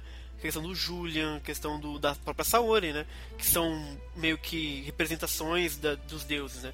Mas quando acontece de ter o deus puro, vamos dizer assim, aí realmente essa coisa super distante, intocável, incompreensível, absurda, distante, né? Que você não vai entender mesmo, né? E aí o Apolo aparece, e aí ele co- comenta tudo isso, ele pega a Atena pela, pela cabeça dela assim, toda uma cena maluca. E ele diz, acho muito interessante, ele diz, uma deusa humana é ainda pior do que um humano. e nisso o Seiya já sai atacando o Apolo. O Seiya é muito retardado, né, cara? Qualquer coisa que se move, ele tá atirando. Você consegue imaginar por que, que ele diz que uma deusa humana é pior que uma humana? Cara, no contexto ali tem essa questão da traição, né? Você vai ir muito mais profundo que eu. É. Mas a questão ali é que a, a Atena tomou a parte dos homens e não a parte dos deuses, né? Então. A, a, a questão seria o seguinte: se- seria possível um humano substituir um deus? Um humano fazer as, cumprir as missões, fazer as coisas que um deus faz? O, o Nietzsche tem um Nietzsche tem um aforismo clássico onde ele se pergunta isso. Vocês sabem que pô, Nietzsche é o pensador que fala da morte de Deus. E no lugar onde ele fala a morte de Deus, ele se pergunta: pô, a gente matou Deus e agora o que, que a gente faz? Será que tem esponja grande o suficiente para enxugar o sangue? Assim, que lugar? Saquei. Será que. Será, assim, a gente matou Deus e os homens substituíram, os homens foram colocados no lugar de Deus. Mas será que isso é suficiente? Será que disso vai nascer alguma coisa boa? Para Nietzsche, não. Para Nietzsche é um, um completo erro, um completo absurdo os homens quererem se colocar no lugar de Deus. Aí, nesse, é, senti- gosto. nesse sentido, o Apolo parece estar assim, bastante preocupado.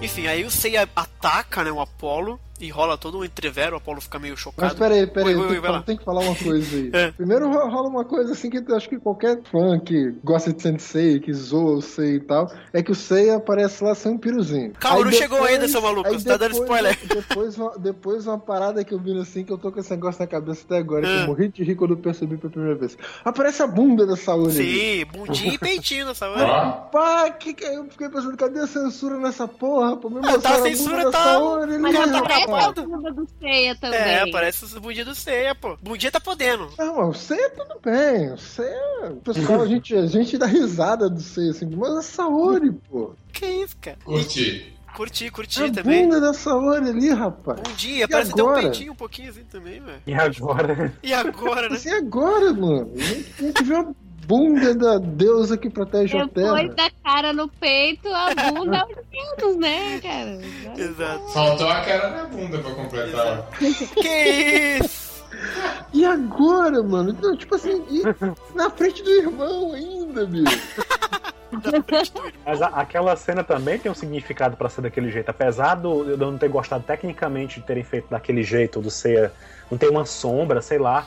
O Mish, quando ele ficou pelado, pelo menos botaram um raiozinho de sol, uma coisa sim, assim, sim, né? sim. Agora, no, no, no, no, no caso, a ideia do diretor foi colocar que é, eles, estando desprovidos de armadura, de vestimenta e tal, estarem ali naquele estado, é que eles estavam lutando realmente como humanos mesmo, assim, entendeu? É, Eles estavam encarnando a humanidade naquele momento ali, lutando contra um deus, entendeu? A ideia era essa. Ele não queria que o Seiya usasse nenhuma armadura naquele momento, porque ele tinha. a- a- a- o diretor sabia que a armadura era uma coisa de origem divina também. Sim, sim, verdade. Então, ah, tanto é que quando o Teseus enfrenta o, o Shun, ele consegue manipular a corrente de Andrômeda e prende o Shun no penhasco pra poder bater nele, né? Verdade. Então, assim, é uma coisa que ele sabe que, que tem uma origem divina também a armadura. A melhor forma de enfrentar o deus é corpo nu. É um É, ele queria de toda forma que o, que o naquele momento que o cavaleiro enfrentasse, que a, Saori e o Sei enfrentassem o Apolo como humanos e genuinamente, entendeu? Sem, sem qualquer tipo de artifício, né? Naquele momento, pelo menos, né? Porque depois Sim, a gente sim. vê que depois tem outra coisa. Exato. É, é isso que eu- todo mundo fica pelado porque o Apollo fica puto com o Seiya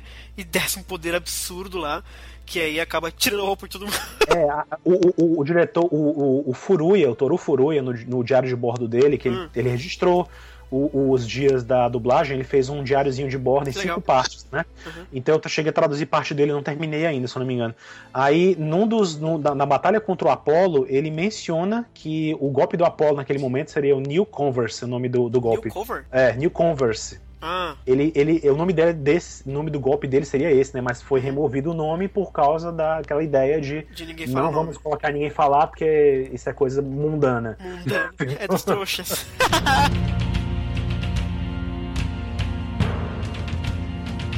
E aí o Seiya pelado lá, tá com a Atena tá ajudando dele e ele começa de novo a discursar e de novo eu curto muito o Seiya discursando nesse filme. Diz que eles- os humanos fazem o melhor que podem pra sobreviver, que ele não tem o direito de ser um deus se ele não protege aqueles que lutam pra sobreviver, que perdoar e zelar pelos humanos não é pra isso que servem os deuses, ele pergunta, né? E ele diz que a Saori quer dividir a vida com eles, que ela acredita em todo mundo. E como é que ele pode se chamar um deus se não se sente amor pela humanidade? E aí ele manda essa: Se ser Deus é isso, então eu não preciso de vocês. E aí eu levantei e aplaudi, bicho. né? Foda. Os deuses são tão poderosos assim? Os humanos são pequenos comparados aos deuses? Os humanos fazem o melhor que podem para sobreviver.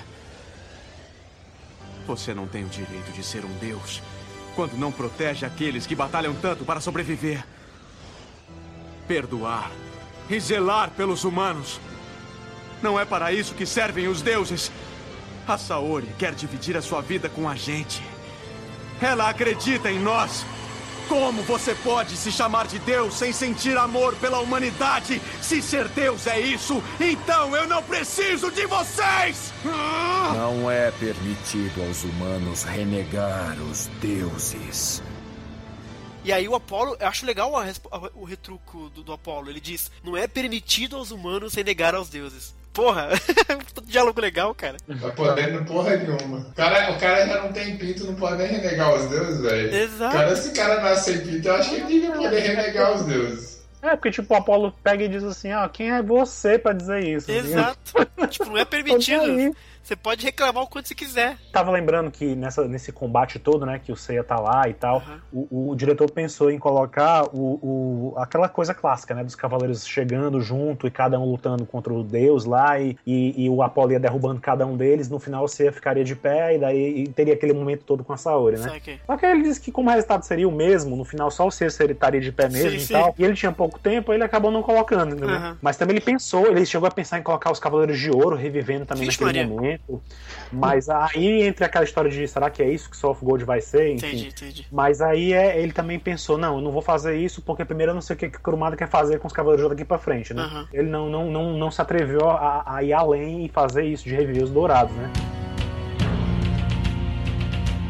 Eu vou cometer o pecado de dizer que eu não senti falta dos outros bronzeados nessa cena. Nem eu. Pois é, porque assim, Eu geralmente não- eu sinto falta, eu sempre gosto quando eles estão, É, assim. se, se fosse pra colocar eles, seria, seria pra fazer algo diferente. Sim, né? se, sim. Se, res- se for pro resultado ser sempre o mesmo de sempre, pra que colocar? Por exemplo, em Poseidon, eu, eu, eu achei. Eu, eu não gosto muito que o foco seja muito ceia.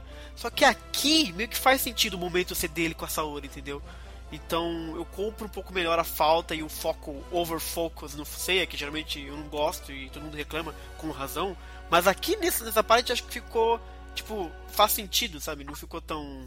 É muito exagerado, mas tem um porquê de ser tão exagerado. E aí, aí basicamente a gente chegou. ah, ele diz que toda essa questão dos deuses e ele diz que vai dar um golpe, vai dar uma porrada no, no, no Apolo pra provar que eles estiveram ali. E aí ali é o Tenkai, imagino, né? Não, acho que ele fala no sentido de ah, na, na- na Terra, porque a ideia do Apolo era destruir tudo ali naquele momento, de acabar com todo mundo, com a humanidade inteira ali, entendeu? Fazer tipo um Freeza da vida, destruir o planeta inteiro. Aí, só que o Seiya pegou e disse: Olha, eu vou provar que pelo menos um humano, não é que você acabe com tudo, pelo menos um humano teve aqui Ah, e é ferrar verdade, alguma coisa, entendeu? Então, ele- Deixar a marca registrada, ó. Exato. Segura aí essa faca aí, ó. E aí o Seiya pula, faz o cosmo ir ao infinito, e aí, puf, tela preta. Quando o coração humano supera os seres divinos, o que os deuses vão perdoar e o que eles vão castigar? E aí aparece aquela cena meio estática, né? Meio parada, do Seiya na cabana. É... Mas eu- pergunto pra vocês, Ah. o, que dia- o que diabos é essa cena? Eu não entendi também. Nessa no fim. Eu, Pois fico, é. eu fico pensando assim, isso é o quê? Isso é o reencontro do Sei e da Atena depois dessa merda toda, os bichos sem memória. Sem a Atena memória. aparentemente sabe que, ro- que Uhum. rolou alguma É, coisa. O Seiya tá assim, ah, eu acho que eu te conheci em algum lugar. Sim, sim. Ou será que isso, sei lá, seria alguma outra geração ali? Se a, gente, se a gente vai pensar, por exemplo, Não, Next, Dimension no, no tema. Não, eu sei, é porque ele comenta que tá procurando alguém, tem uma parada assim. É, é, é, é o segundo o diretor explica no filme também, né? Assim, originalmente o Kurumada tinha def- definido com o pessoal lá do, do, do roteiro, né? Que ia ter um momento em que o Seiya e a Saori iam perder a memória no final. Ah, né? a Saori perdeu a memória também? Pois é, Caraca. só que o diretor ele não queria deixar isso tão explícito, ele queria deixar em aberta a possibilidade da Saori também, de repente ela não ter perdido a memória, só o. Seiya. Mas faz sentido ela perder a memória também, agora relembrando a cena. Pois é, ele não quis que ela deixar explícito que ela também tinha perdido a memória, ele queria deixar em aberto a possibilidade de sim ou que não. Aham. Aí então ele fez aquela cena, aquela cena é a punição. A, na, na, na- a, a Ah. continuação daquela cena seria que o Seiya conseguiu dar um golpe no Sim, Apolo, sim. só que o Apolo não conseguiu derrotar o Seiya, né? E nem o Seiya conseguiu derrotar o Apolo. Mas o Apolo, assim como o Abel, no filme do Abel e tal, ele conseguiu entender a natureza humana de alguma forma. Depois de uma épica ali entre eles, foi meio que acontece com o Saturno e o, e o, e o Koga no final do Ômega, né? Pra quem não, pra quem não assistiu o Ômega, spoiler, né? Uhum. Back, spoiler. Mas é basicamente aquilo. Houve uma, uma grande luta, além daquilo que a gente viu, e no final das contas, nenhum dos dois conseguiu vencer o outro, mas o Apolo ainda assim saiu por cima um pouco, né? E, Apagou e- a memória dele. apagou a memória dele e teoricamente dos cavaleiros também, né? Não se sabe, não fica claro. Mas que eu sei estaria naquele momento na casa de campo onde tudo começou, né? Saori Uhum. estava lá também e que aquela cena justamente é para deixar em aberto se a Saori tinha perdido ou não a memória também, mas que depois eventualmente o Seiya recuperaria a memória e voltaria a enfrentar o Apolo, que é justamente a cena pós-créditos, né? Peraí, peraí, peraí, peraí, peraí. Tem cena pós-crédito? Porra, Brunão, É. você parece eu, cara, que Eu viu pela vi primeira vez e também, não viu. também. Mas é que acho que a cena pós-crédito, ele É tá o- de armadura na cena É. pós-crédito. Ele tá de armadura dando uma porrada no Apolo. Pois é. Mas eu- o que eu entendi é que essa cena pós-crédito, na verdade, foi o que aconteceu naquele momento que apagou antes de ir É, pra eu fiquei cabana. imaginando isso, mas aí até por isso que eu perguntei. Se tiver com armadura, aí pode ser depois mesmo. É. Mas eu acho Ou que. então ele invocou a armadura ali só pra dar o final. Porque ele tava brilhando, o corpo dele tava você brilhando, né, naquela, naquela parte. Não, mas o, aí o diretor chega a comentar que realmente houve aquele momento, aquele fim, e que aconteceu aquela cena da, da, da memória, da falta de memória e tal, mas que o Seiya voltaria a enfrentar o Apollo, e aí nesse caso, até você vê que quando o Seiya perde a armadura dele na, na- no último momento, né? Ele tá com a roupa dele de novo. Sim, sim. Então tá- ali já é outro momento, não é mais aquele momento que a gente viu antes, entendeu? É um outro momento no futuro, entendeu? Em que eles vão se enfrentar. Ah, eu gostava mais se fosse. se fosse. Eu antes. jamais esperaria eu isso essa, essa informação. Eu quando É, vi primeira aparece- vez também. 11 anos de filme e eu não sei que cena é essa. É porque vocês não ficam até o final dos Tá créditos. vendo só? Pô, mas que louco que não seria isso da Atena perder a memória ainda, ela ter que se redescobrir deusa de novo e de repente ela virar uma deusa mais decente agora, porque ela é mais madura, mais velha. Que não aconteceu, né? Ah, mas bem que. É, enfim. Pois é, agora aí, aí você vê que é, é, essa armadura que o Seiya usa no, no finalzinho, na cena pós- pós-créditos, né, que é uma armadura totalmente nova, Totalmente nova. ela, ela nunca foi explicado o que ela é exatamente, ela é se bonita, ela é uma né, armadura. nunca foi explicado em nenhum material o que, que ela é de fato, né?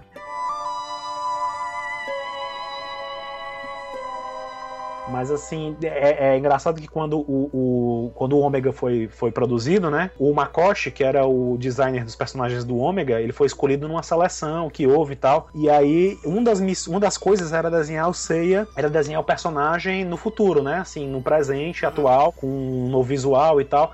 E aí o desenho que fizeram da armadura de Pegasus é muito semelhante a essa armadura do, do, do- do- que aparece nessa cena pós-créditos, né? Só que acabou não sendo, não sendo utilizado. Então, assim, tem um lapso de tempo imenso entre o que acontece em Ômega e o que acontece no filme prólogo, né? Que de repente pode ter sido justamente a saga dos deuses, né? Com toda a batalha, porque o filme originalmente foi concebido para ser um- uma trilogia, né? É mesmo?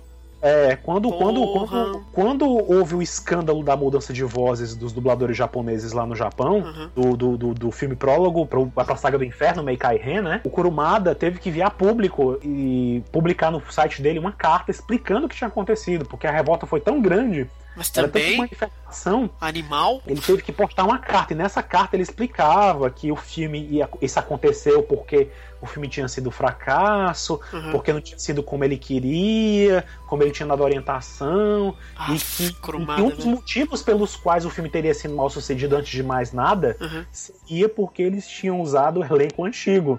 Um babaca, né? E aí ele postou uma carta explicando que o plano era fazer uma, trilogia, ele deu até os títulos dos filmes os posteriores. Olha lá. Onde no final das contas o grande vilão seria o Zeus. Sim, entendeu? todo mundo que agora espera. Seria o Zeus. Então assim, o diretor pensou que ele tava nesse espírito de vou fazer uma coisa que é um prólogo, prólogo mesmo, Uhum. e que a verdadeira ação, tudo que vocês querem ver de mais parecido com o que Sensei sempre foi, de lutas e tudo mais, depois, entendeu? Porque Kurumada sempre deu pistas de que, de que a intenção dele era fazer o prólogo, Sim, o, aliás, né? fazer a saga do, do, contra Zeus e tal. Deu entrevista no programa francês onde Sensei passava lá na, na França, né? Falando, comentando que no futuro ele queria fazer um, com uma luta contra os deuses e tal. Então ele sempre deu essas pistas de- do que queria fazer, né? E até agora, ironicamente, é a única coisa que até agora ele não conseguiu fazer, né? Porque o Next Dimension tá aí há anos e até agora não mostrou nada demais do que ele falou, né? Porque a repercussão dessa história da mudança, mudança da, dos dubladores foi tão negativa, né? Que ele fez questão de queimar o, o elenco antigo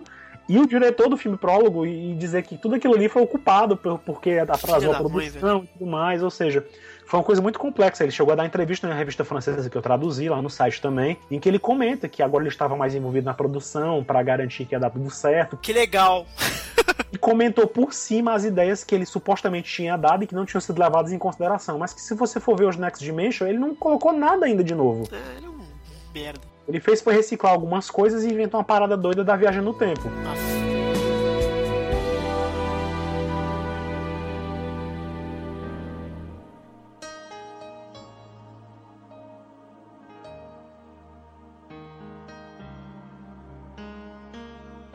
Diz um pouco aí o que vocês acharam do filme, como foi rever o filme. É, começa aí, Nicole, você que tá quietinha. Ahn, não sei, eu, eu fiquei com a impressão melhor do que quando eu assisti a primeira vez. Uhum. Tipo, da primeira vez eu não gostei muito, não. Você assistiu na época mesmo? Sim, eu assisti quando saiu aqui, né? Claro. É, eu não sei, eu achei assim visualmente mais bonito o filme e tal, apesar da- das tretas com esses closes estranhos que eu comentei, né? E mas não sei, assim, ah, tem tem tem essas essas bizarrices, assim, essa gente ficando pelada. A bunda da Saori é o, é o, é o highlight do, do filme inteiro. É, assim, desvirtua a coisa, entendeu? Mas eu curti assistir de novo, assim. Não foi uma experiência tão traumática quanto da primeira vez. E tu, Sagara, qual é que é do filme? Tem Então, eu, eu revi ele pela primeira vez. Primeira dormi vez? um pouquinho no final, né? Mas assim, eu gostei mais de com a linguagem do filme, porque lembra até um pouco mais mangá, porque mangá em geral, né? Porque o mangá ele, ele te dá menos com palavras, te dá mais com imagem. E o filme faz isso, entendeu? Ele é mais contemplativo. E também é mais bonito, então é mais fácil de contemplar uma coisa que é bem feita. né? Então, ele, ele- muita coisa ele não fala na cara, você tem que entender. Eu gosto mais desse tipo de linguagem. Então, eu, eu gostei. Eu achei as lutas meio fracas, mas tirando a parte das lutas, eu acho que o filme foi bacana. Até eu, eu tava com uma expectativa muito baixa do filme, porque todo mundo sempre falou muito mal. Pois é. Então, eu, quando eu assisti, tem- teve coisas que me agradou até. E Tinha a Tena lá e tal, ao natural. Ao natural. o Ceia Sem Pinto também foi, foi bacana, foi interessante, assim, rendeu umas risadas sozinho. que maluco, velho. Teve uns closes, assim, também na Marinha, na China, assim, interessante. Caraca, o cara, o cara assistiu o filme de cueca só, né? Pô, velho, eu vou te falar que eu tava deitado na minha cama, eu tava só de cueca mesmo. Ok. Muita informação. Too much, cara.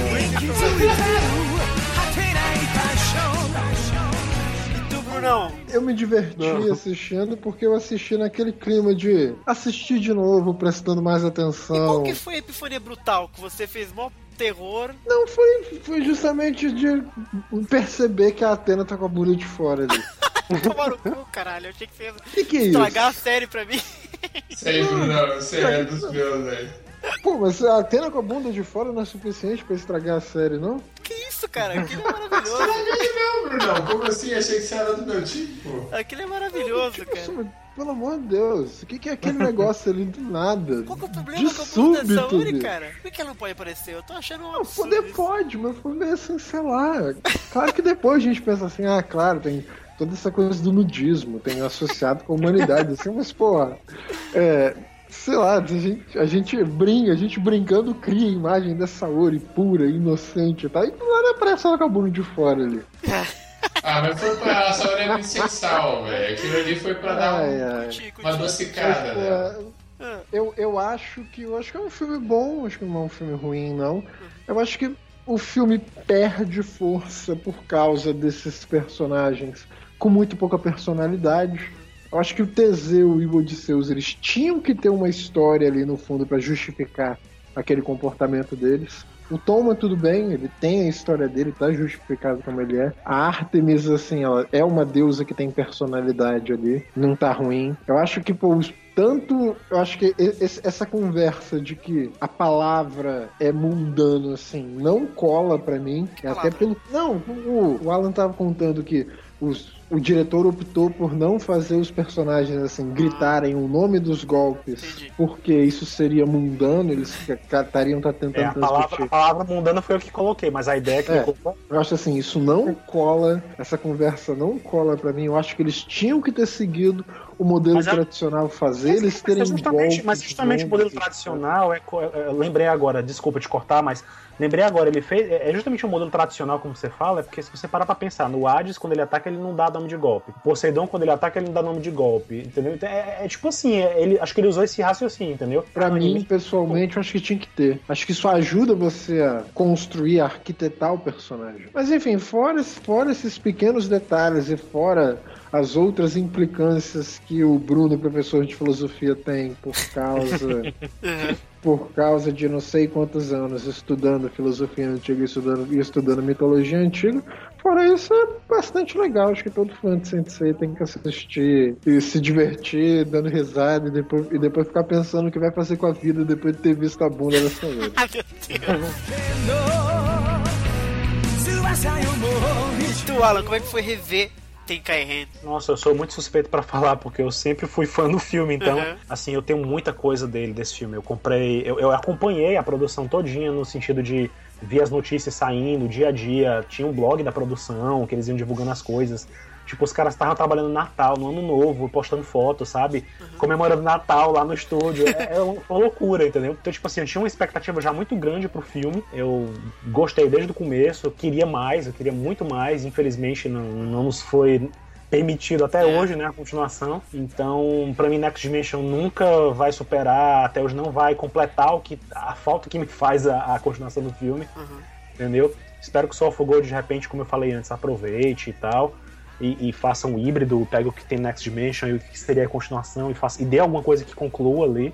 Eu ficaria muito feliz se isso acontecesse. Mas assim, eu gosto muito do filme. É um filme, é o tipo de filme que você tem, tem para mim, tem o melhor da parte visual com uma coisa um pouco diferente. Assim, dentro do Dissent ser assim, uma obra de clichês, você vê que muito fã espera clichê, assim, apesar de muito fã reclamar, dizer, ah, acontece sempre isso, você é sempre o protagonista, blá blá blá blá. Mas assim, quando esse filme foi uma prova de que quando o diretor tentou usar um pouco mais e acreditar no amadurecimento dos fãs, É. ele quebrou a cara, entendeu? Sim. E eu acho que o filme ele pega clichês e ele faz clichês, mas ele faz ele de uma forma um pouquinho diferente. Pois é, ele tenta, ele tenta trabalhar com a possibilidade de que ah, você não precisa estar mastigando tudo pra vocês, vocês conseguem raciocinar e entender que isso é assim, que isso é assado e tal. Sei lá, talvez até exagere um pouco essa história de não dizer os golpes, enfim. Eu acho que ele apostou muito na maturidade dos fãs em geral e, talvez não, não agradou todo mundo, porque É. mesmo assim as pessoas vão esperando uma coisa, né? Determinada, e aquele formato, ainda mais quando se fala em filme, Uhum. né? Você vê o Lenda do Santuário como foi agora. Meu que Deus. Supostamente seria pra ser uma coisa revolucionária nova. Se for ver, tem basicamente um visual moderno, modernoso, com um monte de clichês que a gente já conhece, e até a armadura de Sagitário sendo utilizada aparece de Mal novo. feito, né? Então é, é- é- é assim, o filme, pra mim, ele ainda é um símbolo de, de, de, de mostrar a Sensei de uma forma diferente. Uhum. Entendeu? eu, assim, acho, pra- eu acho, Alan, o, o diretor tem que ser corajoso mesmo. Ele Sim. não pode. E esse diretor é ótimo, ele não, cara. Ele não pode realmente querer entregar tudo mastigadinho é. na, na mão dos fãs. Até porque, assim, essa, essa coisa de clichê e essa coisa, essa coisa do clichê é bastante relativo. Porque, tipo assim, se você, Uhum, você usa um clichê, mas o, executa esse clichê de uma forma perfeita. A coisa deixa de ser clichê, ela vira um arquétipo, tá ligado? Existe, Pois é. Pra mim, a diferença entre o clichê e o arquétipo, ela, tá na execução. Se a coisa é bem Exatamente. executada, não é um clichê, é, ar- é, é- é arquetípico. E a parada arquetípica, assim, é, é maneiro, é foda. Pois é, e aí eu acho que esse filme ele, ele, ele usou nisso, assim, ele pegou e tentou fazer como você falou, tentou deixar de ser clichê, tentar fazer os arquétipos aí, mas não, não sei se foi bem sucedido pra todo mundo. É. Eu sou particularmente fã e, e por isso que eu procuro informação e, e saber. E quanto mais eu procuro, mais eu encontro alguma coisa nova ainda, entendeu? Então, tipo, tem coisa que eu não, eu não traduzi ainda completamente, não publiquei. Tipo, tem hora que o diretor fala que gostaria de ter colocado a armadura de Libra e de Ares no filme. E ele não chega a explicar como ele ia fazer isso, mas ele queria colocar lá. Então, então, a gente sempre acaba descobrindo alguma coisa, entendeu? Eu tô sempre catando alguma coisa do filme. Recentemente eu comprei uma revista do Japão, da época de 2004, quando o Furuya deu entrevista numa, numa revista lá perdida sobre o filme, entendeu? Então eu não traduzi ainda, de repente tem alguma coisa interessante que ele disse, alguma interpretação diferente. Enfim, eu acho muito bacana. Gosto muito, realmente eu mergulho nesse filme quando eu assisto. Eu, eu, eu, não tinha, eu, não, eu não vi o filme na época que foi lançado. E eu acompanhei de 2006, cara, até eu fui ver esse filme ano passado. Durante todo esse tempo, falava-se tão mal do filme, sabe? Nos fóruns e tal. Foi muito cruel, porque na época foi engraçado. Quando o filme saiu lá no Japão, era uma época que não era tão fácil como a gente tem hoje, né? Então, assim, não vazou de cara o filme todo filmado no cinema, não teve isso. Teve flashes do filme, teve pedaços do filme e algumas resenhas que as pessoas que assistiram o filme fizeram. Então as pessoas foram lendo as resenhas, viram os pedaços do filme, umas imagens e tal, e construíram uma imagem do filme que, que depois foi se desfazendo quando o Kurumada começou a falar e tal, e botar banca, e quando começou a aparecer aquilo, esse hype do Kurumada e, e, e, e- da ne- propaganda negativa que foi surgindo em torno do filme, da equipe e tudo mais, foi o que estragou mais assim, pra- na, minha, na minha visão, né? Foi o que mais estragou a percepção da- da- do potencial desse filme, das qualidades do filme e tal. Então, e eu acho, assim, quando eu, fi- o filme terminou o filme, eu falei, cara, como assim? Que, que esse filme tem tão, de, tão ruim assim que as pessoas não gostam, né? E aí eu, eu até a- a- a- a- tenho a percepção, cara, esse é um filme de drama de Cavaleiros do Zodíaco. Não chega a Exato. ser uma aventura, uma ação absurda, ele é um, um drama do CDZ. E eu fiquei pensando também na questão do seguinte: é um- acho que foi um erro deles de ter lançado isso antes de acabar Hades, cara. Como é que você não lança um filme desse que depende do final do Hades? Eu chego a dizer a loucura de que é a última coisa bem feita de Cavaleiros, cara. Que depois disso. Eu sei que tem muito fã de Lost Canvas que vai querer matar. Mas realmente eu não, não acho tão legal assim. Ah, não, eu eu- eu- gosto eu- muito dessa pegada que tinha, assim, no Overture. Também não acho que Lost Canvas seja essa maravilha, não. Acho que Lost Canvas sofre dos mesmos problemas que esse filme sofre. É, e o filme. e É, é legal você falar do, do que o filme sofre, porque o filme, eu acho eu gosto muito do filme, mas tem pontos. Por exemplo, as lutas elas são realmente muito fracas, elas poderiam ter dado uma. Tudo realmente parece muito slow motion pra mim, e eu acho bonito que seja muito estratégico, tenha coisas diferentes acontecendo na luta, mas ficou meio lento, assim. E os, e os antagonistas, pra mim, é como o Brunão falou, os personagens dos anjos, entendo o que, que eles são, mas não, não ficou legal. O Ícaro também, que todo mundo aparentemente curtiu, eu também não comprei muito. Mas eu acho que a relação dos cavaleiros com os deuses, que é o tema principal da série, eu gosto da forma como o Overture meio que tocou, assim, entendeu? E a forma como teoricamente seria mais à frente, infelizmente a gente talvez nunca veja. E é justamente isso que eu acho uma pena, que de repente a gente nunca mais vai ver esse, esse, esse tipo de, de- de jeito de fazer cavaleiros de novo, essa questão mais dramática, que é uma parada que eu gosto muito de CDZ. O silêncio, sabe? Essas coisas mais, mais É, maduras eu, mesmo. eu né? tenho fé que, que o of Gold vai resgatar isso aí, porque. É, fica um convite pra todo mundo rever o Prólogo do Céu 10 anos depois. É, e pra ver como é que é, porque esse filme realmente é bacana. Eu queria agradecer a todo mundo que esperou. Cara, a gente tá aqui faz quase 3 horas gravando. Muito obrigado, Alan, por ter aparecido novamente pra conversar com a gente sobre o Prólogo do Céu. Eu que agradeço pelo convite mais uma vez. Obrigadão por ficar acordado até agora, Sagara. Tô de boa, tô jogando joguinho no celular aqui. Que joguinho você tá jogando aí? É. Meet and Magic Clash of Heroes. Caraca. Nicole, muito obrigado. Desculpa segurar você. Ah, tá de boa. Brunão, é nóis. É nóis, brother. Azor. Muito obrigado, valeu. Fica com o convite aí. Prólogo do Céu, é nóis. Bunda da saúde. Bunda da saúde. We can fly forever.